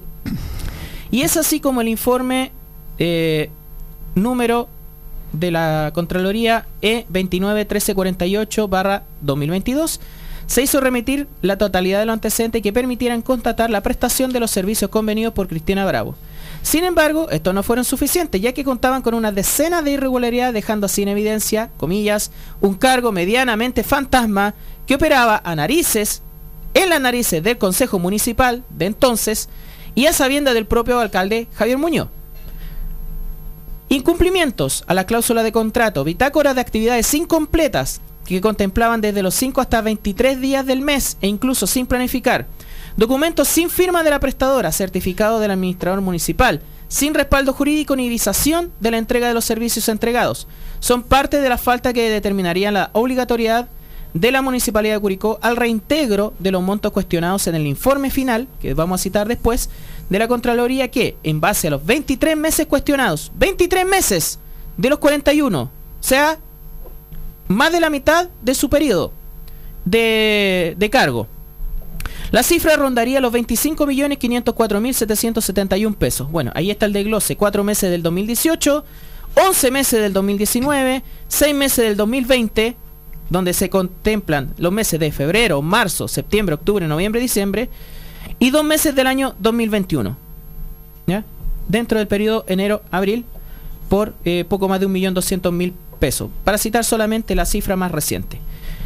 Bueno, la opinión aquí de Sergio, no hay plazo que no se cumpla ni deuda que no se pague y hoy toca pagar con recursos del bolsillo de los contribuyentes que debieron ir en bien de la comunidad y no en el amiguismo para usar cargos como trampolines políticos para abultar cuentas bancarias, situación de la cual no puede demarcarse el alcalde Javier Muñoz, ya que no se trata de simples errores administrativos u omisiones involuntarias. Acá hablamos directamente de una total falta de probidad en base a sus propias influencias y mala gestión de los departamentos encargados de fiscalizar de manera interna y es por esto que se debe rendir cuenta a la ciudadanía curicana. Y yo me sumo a lo que dice para cerrar esto Sergio. Hago el llamado al actual Consejo Municipal a ponerse los pantalones, dejarse de buenismos y hacer la pega como corresponde. Menos lloriqueo y más fiscalización. Porque vuelvo a reiterar para dejar la palabra. El actual Consejo Municipal junto con Javier Muñoz tienen un pacto de no agresión interno. De no huevear al alcalde. ¿ya? Porque el alcalde siente de que nadie lo huevea en Curicó. Ni el Consejo, ni la prensa en general, salvo contadísimas excepciones, ni la ciudadanía, que no le cuestiona nada, que no le interpela por nada, porque tampoco están las herramientas de participación y también la propia ciudadanía por este alejamiento de la política, eh, no, se, no conversa las cosas que están mal en Curicó para cuestionarla a la autoridad municipal. Curicó tiene un, eh, un consejo municipal rodeado de alcahuetes, asegurado, lleno de mamaderas, que no hacen la pega que le corresponde hacer a un consejo municipal y a los concejales que es fiscalizar. Y aquí tenemos desde la derecha, desde Ivette Cheire, desde Francisco Sanz, al supuesto centro, Ahumada, Canquil, Canquil que fue aquí a la BLN a, prácticamente defender al alcalde cuando, cuando se destapó comillas la olla y cuando ya esta olla no se pudo volver a tapar de, manera tan simple. Eh, el rol que pueda tener don Leoncio Saavedra también, tenemos que interpelarlo. Y a los que, oye, ¿qué son? ¿Los ni ni? ¿Los ni izquierda ni derecha? La popular eh, Inés eh, Núñez y Paulina Bravo. No sé si se me queda fuera algún algún concejal de los que de los que mencioné. Creo que sí, porque perdí la el listado completo. Pero aquí el Consejo Municipal completo simplemente son cortesanos de la mesa del rey Javier Muñoz, que no le cuestiona nada y que deja pasar esto. Ojo, el Consejo Actual Municipal y el anterior, donde ya estaba Francisco Sanz, donde ya estaba Javier Ahumada, donde estaban varios de los que tenían noción de lo que estaba pasando dentro de la MUNI. Aldo. Nada, aclarar algunas cosas en términos administrativos. Eh, la gente mayormente no conoce cómo funciona el sistema público y tiende a, a referenciarse cómo funciona el sistema privado. Nosotros tenemos un ente fiscalizador que es Contraloría, ¿ya? Pero Contraloría ve procesos administrativos, que estamos hablando de esto de que si se tenía que hacer algo, se, se hizo como tenía que hacer, etcétera. No funcionamos como con contratos, ahí te corrijo, no tenemos contratos nosotros, tenemos decretos y esos decretos son firmados por el representante legal del municipio. Javier Muñoz. Exacto. O sea, aquí no se puede, el, el, el representante legal no puede desconocer que él estaba en conocimiento de todo esto porque él es el que firma los decretos, porque son decretos alcaldicios. ¿Ya? Y como digo, eh, en términos generales, eh, vemos una. Todo, ya se han dicho del tema de- del, del Consejo Municipal, que en realidad eh, no cumple su función, que su función es fiscalizar. Si la función del, del Consejo Municipal es fiscalizar al alcalde ya no tiene más atribuciones. Mm, Ahí, ahí he escuchado un montón de concejales muchas veces prometiendo un montón de cosas. Mentira. El concejal lo único que puede hacer es fiscalizar al alcalde. No tiene más atribuciones. Esa es su atribución. Y no lo han cumplido. Porque si esto lo destapa un externo al municipio es porque el ente fiscalizador del municipio no está funcionando. Yo, a ver, por ética, yo diría que todos los concejales después de esto deberían presentar su renuncia. Exacto, es abandono de deberes. Exacto. Y, y perfectamente se puede eh, atribuir eh, este, ah, esta figura para, para que salgan del consejo. Claro, si ya hemos... eh, ver, Ahora, ¿cuáles pues- son los mecanismos para que eso sea efectivo desde la ciudadanía en vez de esperar a lo que dictamen, lo dictamine Contraloría o, o algún poder del Estado, o el Poder Judicial? Lo que pasa es que, a ver, eh, las organizaciones en este caso comunitaria tendrían que ser las juntas de vecinos y la- las uniones de juntas de vecinos, pero sabemos cómo está Sí, manejado son todo parte esto. de Sí, pues, son parte de la, de la corte del rey, po. Exacto. ¿Por qué? Porque han sido puestos a dedo. O sea, no- esto ni siquiera es que eh, sean partidarios, sino que han sido puestos a dedos en esos puestos. ¿Por qué? Porque la ciudadanía no está organizada. La ciudadanía, hay, oye, hay un montón de juntas de vecinos que son fantasmas. Sí, es cosa de irse a dar una, una vuelta a la, estas, ¿cómo se llama? Eh, organizaciones territoriales y pedir, pedir el listado de juntas de vecinos e ir a buscar la uno- Dideco. Sí, ir a buscar uno a uno. A ver si lo encuentran. A Pilar Contardo, ahora que la están llevando tanto a ser incluso eh, eh, cabecera de actos, como ayer, ayer o anteayer en la presentación de la vendimia. Eh, Por eso te digo, o sea, eh, de hecho hay juntas de vecinos que tú vas y resulta que el presidente murió hace 20 años, el último presidente de esa junta de vecinos, pero está ahí. Oye, son juntas de vecinos, se machile, weón. Eh, esa es la situación y no es una situación extraña, ojo, porque te- yo creo que aquí también tenemos que ver y lo que hemos hablado muchas veces que es una práctica que se viene haciendo desde el inicio de la, el- la vuelta de la democracia, donde eh, se, así como se destrozaron los sindicatos a nivel privado, se destrozaron las organizaciones sociales que aglutinaban a las comunidades. ¿ya? Y se convirtieron muchas de ellas en simplemente clientes, po. Exacto. Y desde esa perspectiva yo te digo, o sea, a ver, aquí hay eh, en Curicó ya ya es, ya es burla, porque eh, tenemos de fiasco en fiasco. No Sí. nos olvidemos del- de, los conseje- de los concejales viajeros. viajeros, donde está donde estaba Undurraga. Claro. También. Que, oh no, si yo devolví la plata. Aquí eh, muchas muchas veces sobre el titular a mí también me llama la atención cuál es el enfoque de los titulares muchas veces de los medios de comunicación donde dicen debe devolver dineros por trabajos no realizados en vez de poner el, pla- el plano y el punto en actos de corrupción administrativa. Claro, O sea, poco- en vez de decir, gobernador del Maule eh, actuó de manera eh, ilegal o cobró, o cobró de manera de manera irregular, no, el titular es debe devolver del dinero. Claro, es que ellos se basan en torno a, a lo mismo que te decía, esta estructura administrativa que tiene el Estado, donde el perjuicio, en este caso monetario, ¿Mm? se le generó a la comunidad, eh, porque las platas, las platas no son del municipio, las platas no son del alcalde, las Son del platas, municipio. las platas son de la comunidad, son generadas por la comunidad y el, el alcalde, junto con este ente administrativo llamado municipio, está a cargo de la administración de los recursos que se generan en la comunidad. Así es. Y por lo tanto, al, un ilícito como este tiene que ser eh, resarcido y devolver el dinero. Eso Bueno. lo sabemos todos los empleados públicos. Y yo muchas veces se lo digo a mis compañeros, oye, no hagan obras extras fraudulentas, porque esto no le va a pasar nada al administrador. Al que le van a cobrar va a ser a ti. No se conviertan en funcionarios teletón de Exacto. 27 horas cobrando hora extra. Bueno. Oveja, tú tienes algo que Sí, comunicar. eh, bueno, en recordarle a la gente que estamos en el 102.3 de Radio Nuevo Mundo Curicó y también en el fanpage Nuevo Mundo. Eh, un compañero de nosotros, don José, nos escribió algo al WhatsApp. Eh, nos habla de la insubordinación del general Yáñez de Carabineros. Dice, Sí, en, tiempos más normales el Ejecutivo lo habría echado de una, pero sabe que cuenta con el apoyo de los mismos de siempre, la derecha y la ultraderecha. Ca- Carabineros tiene puentes para hacer llegar su inquietud al gobierno a través del Ministerio del Interior. Eh, ahí hay un, un- un temita que creo que igual sin ojalá alcancemos con el tiempo Sí, el- y bueno, lo tocamos. Lo podemos mezclar también con el tema Gualmapo, ahí lo vamos. Exactamente. Pero bueno, para enfocar. Gracias, disculpa a. José. Muchas Gracias José por, por el aporte, compa. Sí, para enfocarnos en el tema, en el tema Curicó, como decía Cristian, es la punta del iceberg.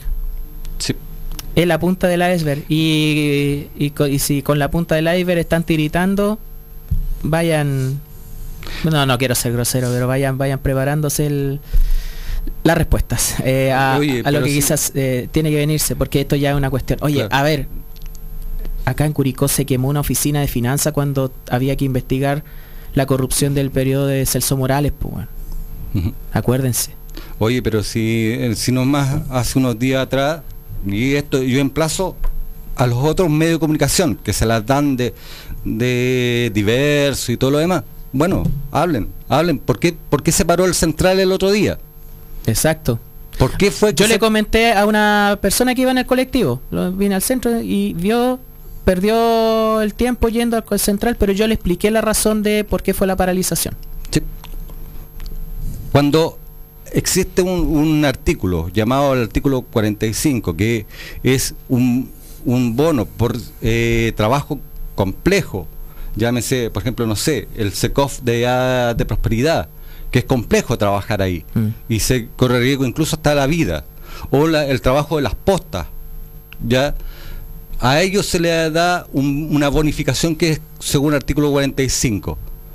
Pero resulta que este año ese bono fue un 30% aumentado para el director comunal y el subdirector comunal y el encargado de recursos, de recursos humanos, que no, no corren ningún riesgo, que no atienden público, que solamente hacen una función administrativa. Ellos se estaban adjudicando un 30% del el artículo 45 y cuando a un doctor, un doctor, le daban el 5%.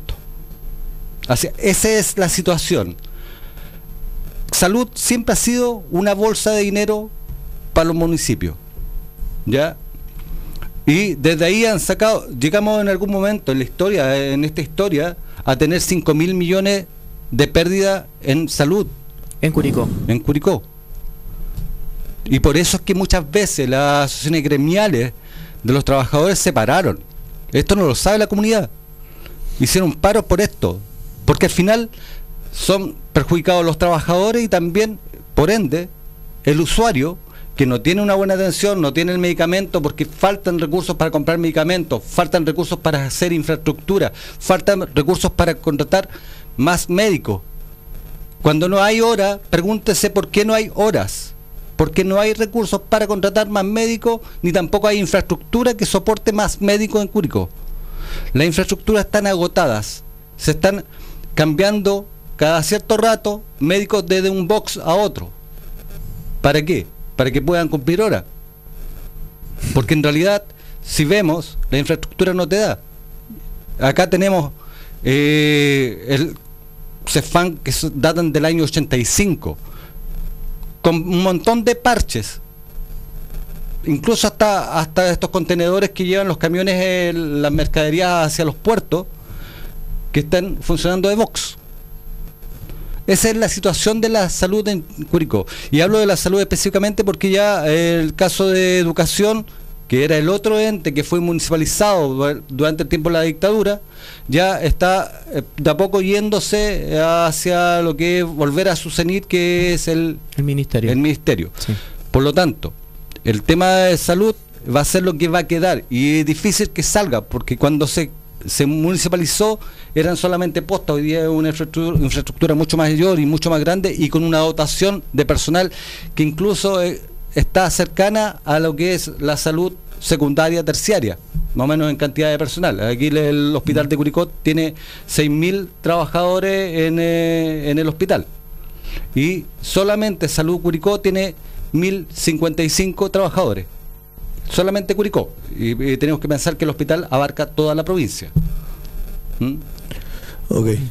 Sí, eh, para volver al punto y lo, lo relevante que esto a la larga para la comunidad, que la fuente del vino, la chicha y toda la, este, como decía, glamour de mm, provinciano ¿Al de pueblo la pan y circo? al pueblo pan y circo y vino em, de la próxima semana no desvíe la atención de esto que es súper grave y que es solamente la punta del iceberg porque tenemos otro funcionario fantasma que es de la misma característica como Roberto García ya director del cementerio. Y bueno no sé si estará dentro de un nicho ya o dentro de una tumba escondido que no se le ve o es como un ánima que que, que está rondando ahí pero cobra pero cobra. Un ánima eh, que, que cobra por algo que, que por funciones que no desempeña Ah, el otro eh, concejal que se olvidaba, Bustamante Pucci. Ya, eh, bueno, son, todos de, la misma, están en, este mismo pacto de no agresión, de no hacer su trabajo. Salen re bonito en la cena, ahí en las mesas eh, de café y todo, todo juntito. ¿Ya? En el deportivo. Aquí me, me ma- mandaron una foto y aparece toda la toda la, corte del rey. Y mm, hagan el trabajo para el cual lo eligieron. Porque ustedes no los designó Javier Muñoz, a, a pesar de que ahora anden uña y mugre, ya para arriba y para abajo con Javier Muñoz donde los manden, eh, donde digan de que todo lo que sé me lo enseñó Javier Muñoz, uy, uy, uy. Eh, ustedes llegaron ahí por el voto de la ciudadanía, por el voto de la gente, por el voto de las personas, bien o mal, pero llegaron ahí y no están haciendo la labor que les corresponde. Ustedes, frente a esto, y el Consejo Municipal anterior, de donde, del cual todavía quedan concejales presentes, porque estamos hablando del periodo 2018-2021 y 2020, no, 2021. Eh, lo eligió la, ciudadanía para hacer lo que tiene que hacer un concejal, pues, que es fiscalizar al municipio, fiscalizar al alcalde, ¿ya? Que no solamente la hora de incidente sea para hablar del hoyo que hay en la calle, que la vereda está mala, que la que esto que lo otro. Hay otras cosas peores. ¿Qué es lo que está pasando con el aseo y ornato y las podas que se están haciendo en Curicó de manera indiscriminada? ¿Ya? ¿Qué responsabilidad tiene el municipio y qué responsabilidad tiene la compañía eléctrica? ¿Qué es lo que está pasando en otras en otras entidades? Por ejemplo, la cantidad de agua, ¿ya? Y de recursos por las cuales el municipio eh, gasta en agua. ¿Será solamente para abast- abastecer a las comunas rurales o también para, para otros fines? ¿Ya? todo lo que, lo que está pasando con seguridad, y lo, lo relacionamos también con una de nuestras compañeras, cómo los narcos se tomaron el, el óvalo y el anfiteatro de, de la Alameda. Narcotraficante, acá no estamos hablando de esa, de, de esa izquierda o de los anarquistas que tanto les gusta le gustaba perseguir al municipio y le gustaba perseguir a la policía cuando habían eh, actos de, de recuperación de espacio, actos culturales o pequeñas, pequeños puestos de, de venta de productos. No, ahora día y noche hay narcotraficantes en sus narices, a media cuadra de un cuartel de la PDI, en Calle Montt. A nada. Con la alameda llena de cámaras. Exacto, llena de cámaras. ¿Por qué no llevan los sapos que tenían constantemente cuando se hacían actos políticos y actos y encuentros culturales a meterse ahí con esos narcotraficantes chilenos y extranjeros? A mí me, no me importa la nacionalidad. El narco es basura independiente de la nacionalidad que tenga. ¿Ya? Y todos sus soldados. El narco es una basura. Y ahí hay una preocupación importante, ya que después le gusta tanto resaltar como espacio de esparcimiento, de recreación, la zona de la Alameda y Carlos Condel, pero el resto de la ciudad no tiene ese espacio de recreación, po. ¿ya? De la línea para allá, no, no hay espacio de recreación dignos para la ciudadanía. ¿Ok? Rodrigo, ahí, hay, da- ahí hay preocupaciones. Rodrigo, dame un segundo, porfa. Sí. Eh, estoy acordándome que hace un par de meses atrás se hizo un evento, tocó la Mataquito Jazz Band. Ujú. Eh, ese, bueno, yo vivo frente a la Alameda. Ese día hubo un paseo policial todo el día. Dejaron la Alameda limpiecita, digamos, entre comillas. Sacaron a los a los a la gente en situación de calle. Eh, nunca yo había visto una operación eh, de tipo operativo peineta en la Alameda. Eh, la gente que, estaba tomándose una cerveza sentada en, en el pasto también se tuvieron que ir. Los, los puestos que bien dices tú, Rodrigo, también las chiquillas tuvieron que dejar el lugar. Porque, bueno, para ese tipo de eventos. Ahí operan, po. Ahí sí operan. Y ahí no Porque sé. po, ninguno tiene la intención de sacar un arma, po. Nadie anda armado. Nadie anda, anda con, con fierro de las personas que hacen ese tipo de actividades, a diferencia de los narcos que, que están ahí, po. Yo, bueno, eh, como es sabido, eh, el anfiteatro se usa mucho para, para cosas relacionadas con, con el pueblo musical, lo voy a decir así.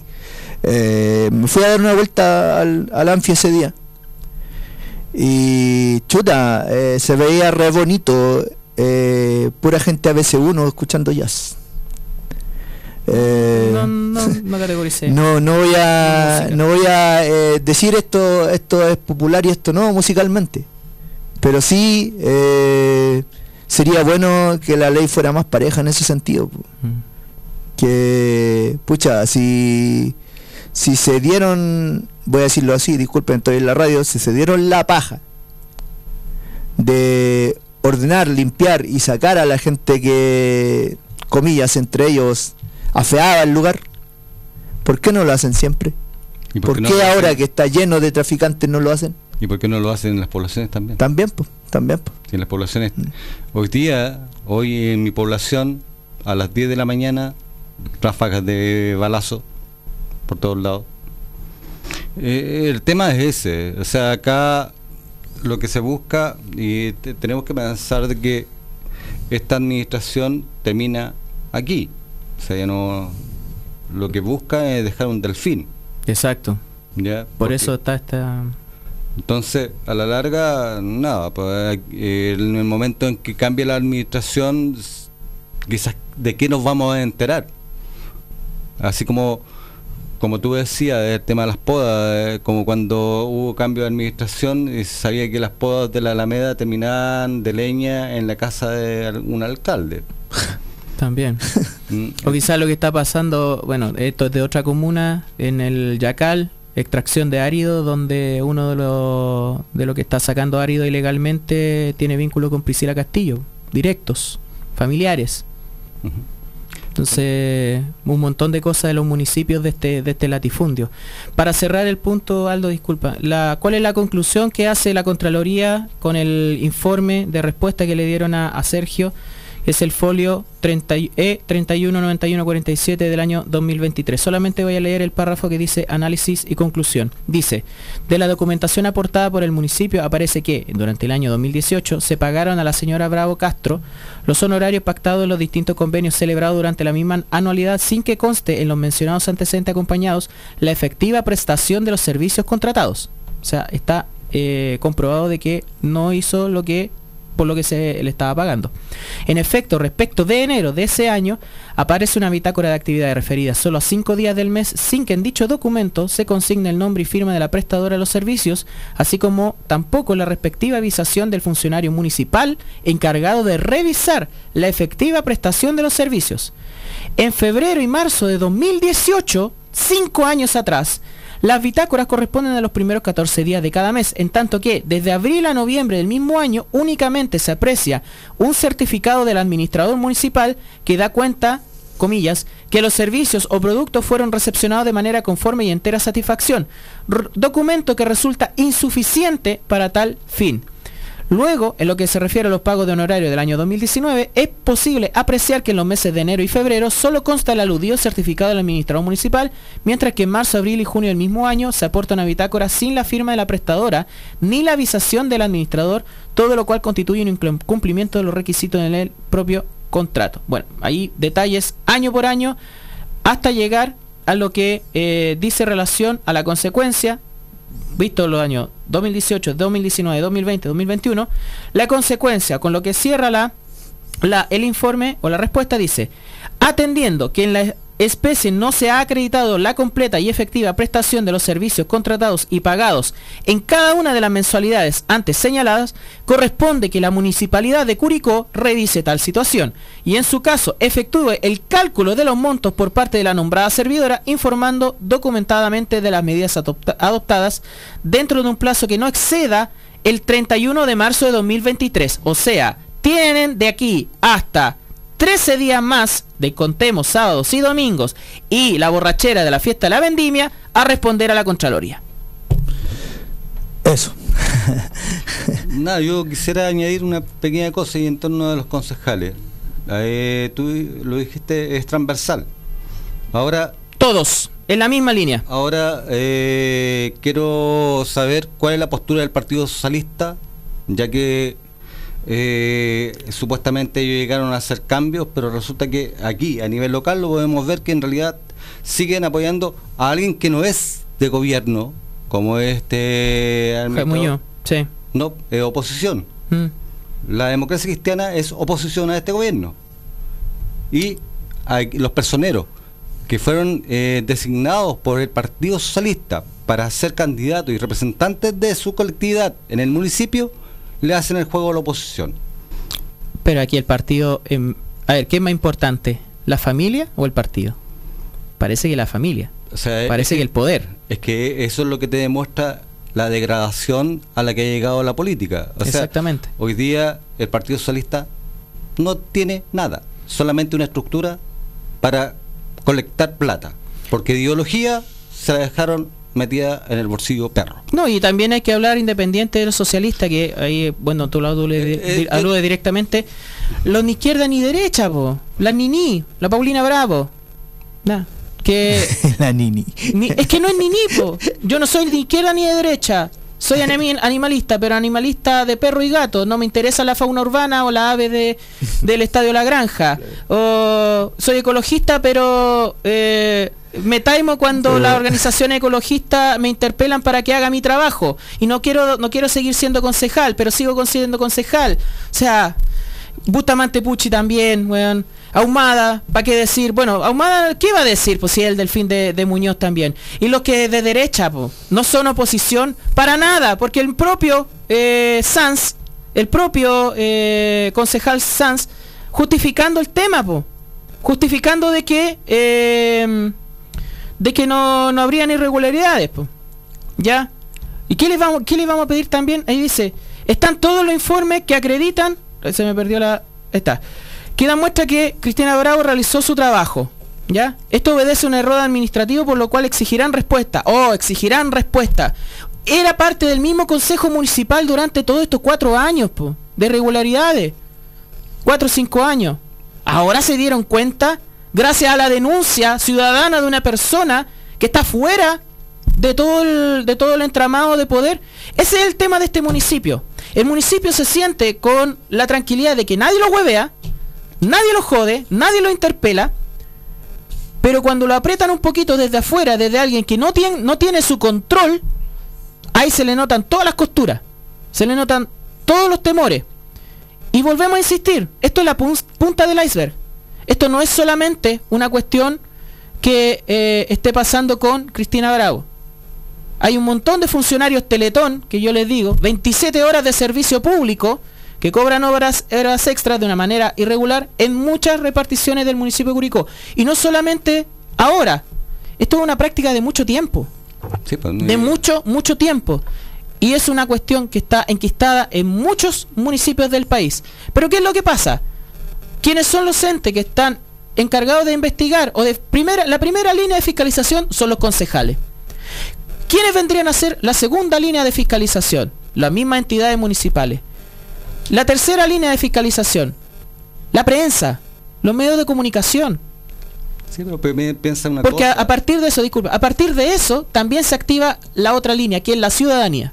Tenemos un caso patético del caballero de ahí de la esquina. Del, claro, po, del cobrador de obra extra del municipio, de del hospital de Curicó. po. Se ve- y no tan solo eso. Fue funcionario de salud primaria durante mucho tiempo.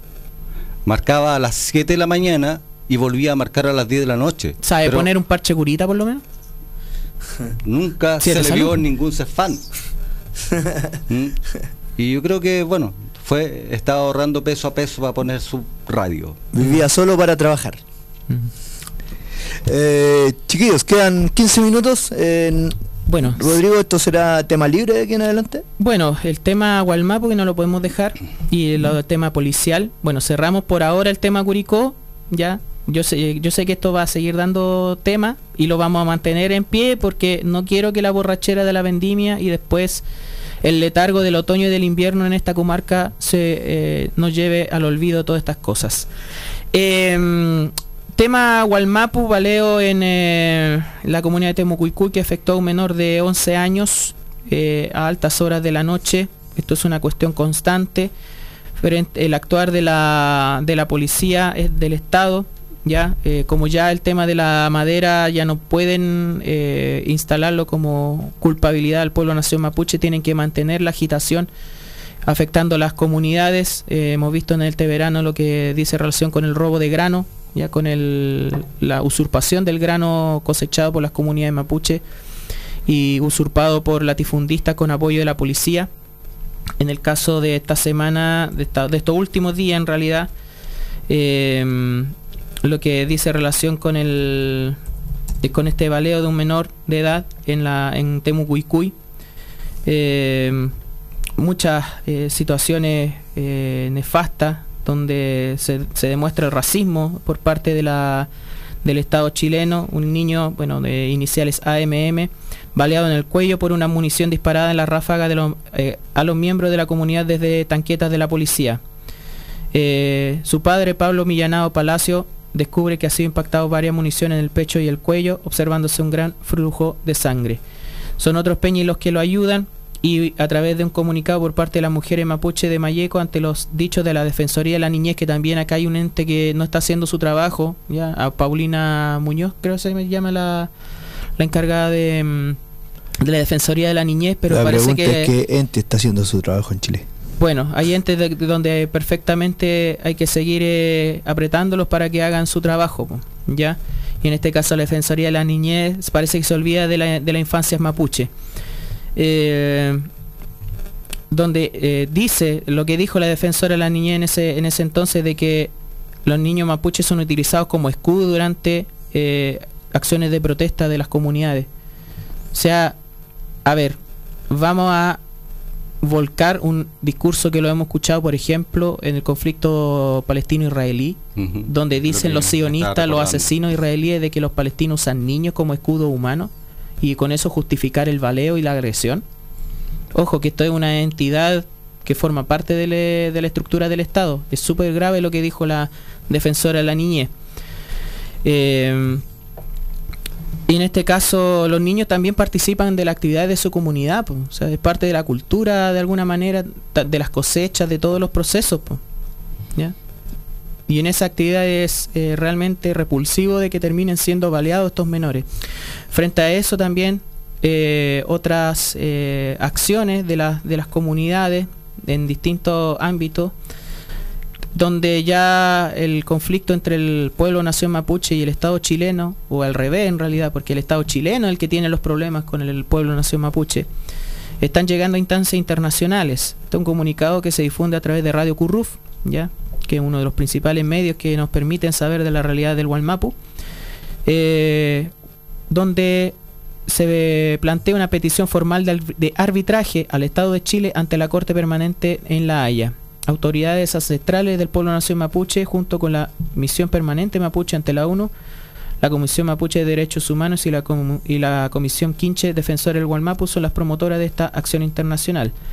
Dice, ante la usurpación histórica de nuestros territorios sagrados ancestrales que ha sido y sigue siendo contraria al derecho nacional internacional que infringe los tratados vigentes suscritos por la corona española y posteriormente por el Estado de Chile, que han sido indebidamente entregados a empresas extractivistas que están produciendo desertificación, sequía, incendio y contaminación, lo cual violenta los derechos de la naturaleza y dignidad de las personas, así como la progresiva y sistemática extinción de la cultura, de nuestra cultura, las autoridades ancestrales del pueblo nación mapuche, junto con los organismos mencionados, hemos tomado la decisión de presentar una petición de arbitraje al Estado de Chile ante la Corte Permanente de Arbitraje en La Haya, proponiendo como juez árbitro internacional en representación del pueblo mapuche al señor Baltasar Garzón, conocido juez de defensa de los derechos humanos eh, a lo largo de, las últimas décadas. Bueno, presenta un contexto histórico de todo el proceso, también involucrando al Estado argentino, ¿ya? Que también eh, hace estas estas operativos realmente de, de intento de limpieza étnica, y donde se, descri- eh, se describen eh, al amparo de la ley antiterrorista del Estado chileno, heredado de la dictadura, que no solamente se aplica al pueblo nación mapuche, y la criminalización de la eh, protesta social, la, militarización, como se expresa en actos de represión como allanamientos a la comunidad de mapuche, tortura a niños que son baleados y acusados de terroristas, como lo que hemos mencionado, asesinatos por la espalda de una veintena de comuneros mapuche a manos de, de agentes del Estado o latifundistas que aún andan libres por las calles, montaje de pruebas falsas, no olvidemos el caso Huracán, y la cantidad de centenares de presos políticos mapuche en cárceles de Angol, Biobío, Temuco, Valdivia que permanecen en prisión preventiva sin condena y donde son golpeados, torturados, acusados de usurpadores y de pertenencia a asociaciones ilícitas y sometidos a larguísimos procesos judiciales y sin juicio mientras se fabrican las pruebas. Bueno, ya las acciones del pueblo nación mapuche para eh, reivindicar sus derechos y para reivindicar su existencia a la larga. Yo me pregunto realmente, ¿hemos evolucionado como sociedad? O sea, estamos muy a puerta de que alguien salga pagando por matar eh, nativos como lo hacían los croatas en, en Punta Arena, ¿no? ¿Y qué diría la defensora de la, de la niñez si hubiese estado en esa época? Capaz que hubiera salido con una estupidez como la que Croata de decir. británico en, el, en la Patagonia. Claro. Eh, Llevar orejas de Yamana y de, y de Onas como, como trofeo. Sí. Y el que no, y el que desconozca esto que lea, que lea un poquito de los Claro. textos de José Alfonso Marchante. O sea, lo único, lo único que te puedo decir de una declaración de una funcionaria del Estado pagada por todos nosotros es que es una troglodita. Absolutamente. O sea, esa persona debería ser sacada del puesto si sale justificando una estupidez tan grande como esa, que es penalizada por todo el mundo. Ojo con eso. Se- acá se cree que Chile se vive en una burbuja. No. No. Estamos, estamos en un retroceso y eso es un tema para mí que en realidad tal vez eh, hubo mucha esperanza en este gobierno en el tema de avanzar en muchos, en muchos términos, pero si últimamente pongo en la balanza, yo no sé cuánto es lo que hemos avanzado y cuánto es lo que hemos retrocedido. Yo creo que hemos avanzado un paso, pero hemos retrocedido tres. Y estamos casi en un estado fascista. El tema es que justamente esos pasos que se han retrocedido eh, siguen sirviendo a los intereses de la oligarquía en la Araucanía, en el Biobío, en los ríos y los lagos. Estamos, Eso fundamentalmente. estamos en un estado fascista y para quien para quien eh, quiera emplazarme que lea un poco lo que significa el fascismo, una mila- militarización, eh, una dogmatización y un, un resguardo de, de ciertos espacios para que no vengan de afuera, bla, bla, bla, bla, bla, bla, que, es un poco el discurso que escuchamos todos los días. Y eso es fascismo. Mm. Ya, eh, busquen, googleenlo, búsquenlo en Wikipedia y ahí aparece. Aquí nadie está diciendo nada nuevo. Es eso.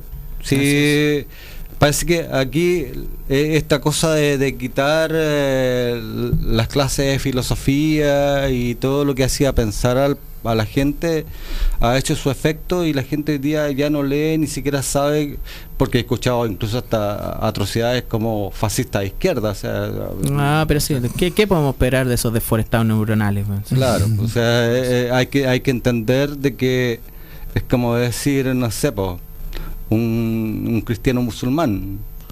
Ah, pero esa analogía es... Un bueno, colocolino de la U.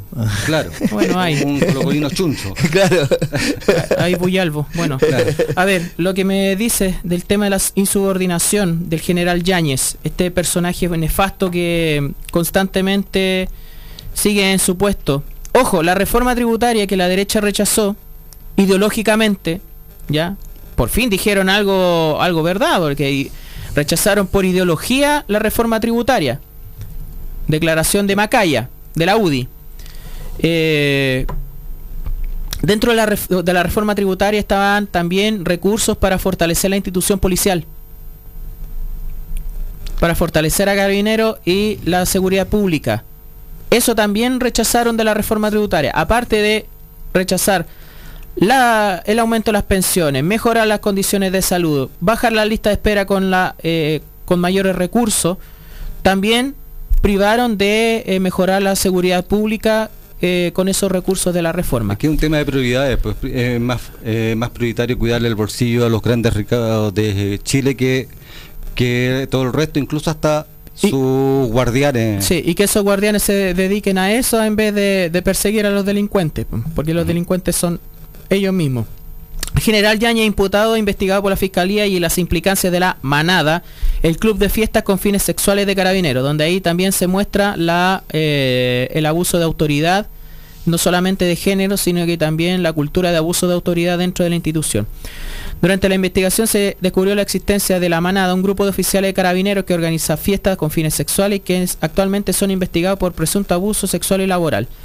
En mayo de 2019, el cabo segundo Francisco Monroy fue acusado de amenazar de muerte al capitán José Saavedra, pero en la investigación criminal en su contra se reveló falsificación de documentos y el fiscal militar de la causa, Felipe Arias Stangue, nieto de Rodolfo Stangue, fue abogado de Saavedra en la misma causa. A pesar de estas irregularidades, fueron denunciadas a Ricardo Yáñez. El general director omitió la información a los tribunales de justicia, por lo que actualmente está imputado en la justicia militar por incumplimiento de deberes militares, así como los concejales por abandono de deberes.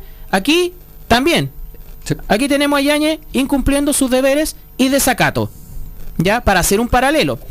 Además, durante esta investigación se descubrió la existencia de la manada, un grupo de oficiales que organizaba fiestas con fines sexuales, entre ellos Saavedra, quien actualmente son investigados por presunto abuso sexual y laboral. Bueno, acá hay una red de, bueno, hay una noticia, eh, la, fuente de El Ciudadano, eh, como medio de comunicación, y fundamentalmente lo que está pasando ahora es que Yáñez no declara, se declara jurídicamente diría en rebeldía. Se trataba de un civil común y corriente y lo perseguirían por cielo, mar y tierra. Ah, a menos de que sea Agustino Ryan, que no sabemos dónde está el pendejo violador ese, po.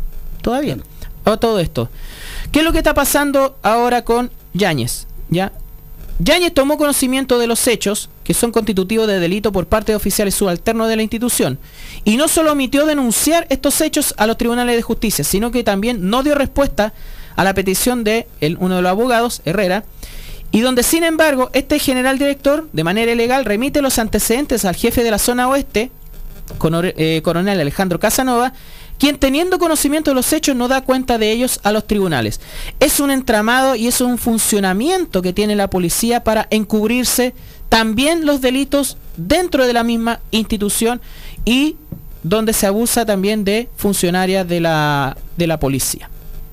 Así de podrido está todo. Para también remitirme al mensaje que nos envió José. Chiquillos, nos quedan tres minutos. Nada, que en realidad, insisto en este retroceso. O sea, salí de Guatemala y entré en Guatepeor. Eh, Con respeto al pueblo guatemalteco. Claro. y resulta que eh, tenemos uno, un director de carabineros que no tiene una biografía, tiene un prontuario. Exacto. ¿Mm? Y tenemos a una oposición que gobierna más que el gobierno, ya sea por eh, chantaje, el chantaje que se hace en el Congreso, o porque simplemente hay componentes dentro del gobierno que son afines también a su idea. ¿Mm? O sea, militarizar Chile no es una visión de izquierda.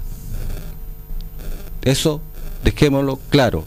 Militarizar al país, porque falta solamente la zona centro, si, eh, nada más, pues si tenemos el sur, tenemos el norte militarizado, militarizar un país no es una visión de izquierda. Y eso se lo digo a todos los que están en el gobierno, porque a algunos les encanta vestirse con ropajes de izquierda. Ay, de, ah, claro, de izquierda. No, ropaje de milico. Ahí hay varios miliqueros que no solamente los miliqueros están en la derecha y en la ultraderecha, están los socialistas, la democracia cristiana. Bueno, la democracia cristiana quizás no le gusta vestirse de ropa, pero sí son los sapos para los... La democracia cristiana nace como un, eh, un símil de la falange nacional Sí. española y que era el partido fascista dentro de España. Exacto.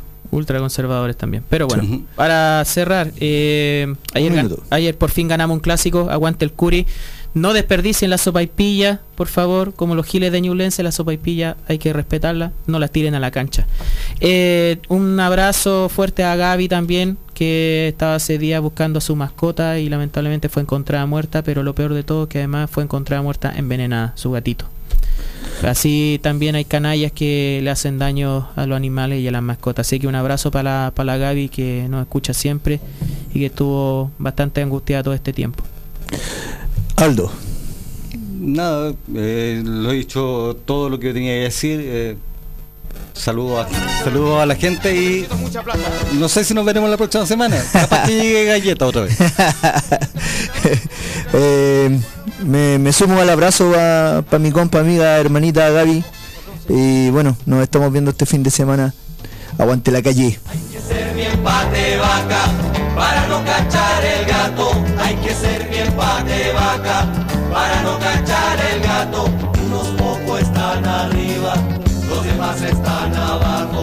Unos pocos 102.3 Nuevo Mundo, solo la verdad. En el 102.3 de la frecuencia modulada de Curicó, Nuevo Mundo, te indicamos la hora. 12 horas 58 minutos. Esta es la red de emisoras de Nuevo Mundo a lo largo de todo Chile. Iquique, Tocopilla, Antofagasta, Diego de Almagro, Copiapó, Vallenar, Ovalle, Los Molles, San Antonio, Santiago, Buin, Lo Espejo, Graneros, Las Cabras, Rengo, en San Fernando, Antivero y Camelia, Curicó, Constitución, Lota, Arauco, Los Álamos, Victoria, Temuco, Lanco, Valdivia, Frutillar, Río Negro, Puerto Montt, Ancud, Castro y Punta Arenas. Esta es la red de emisoras Nuevo Mundo. Solo la verdad.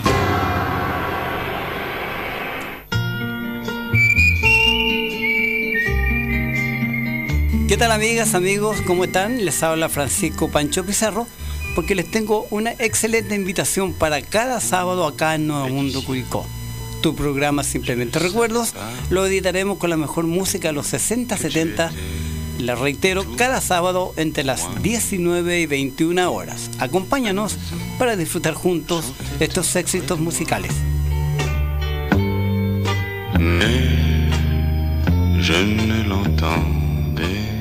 Somos informativa y musical. Informativa y musical. Somos entretenida y cultural. Porque nos comprometemos con usted y usted nos prefiere. Nuevo Mundo, comprometido con la gente.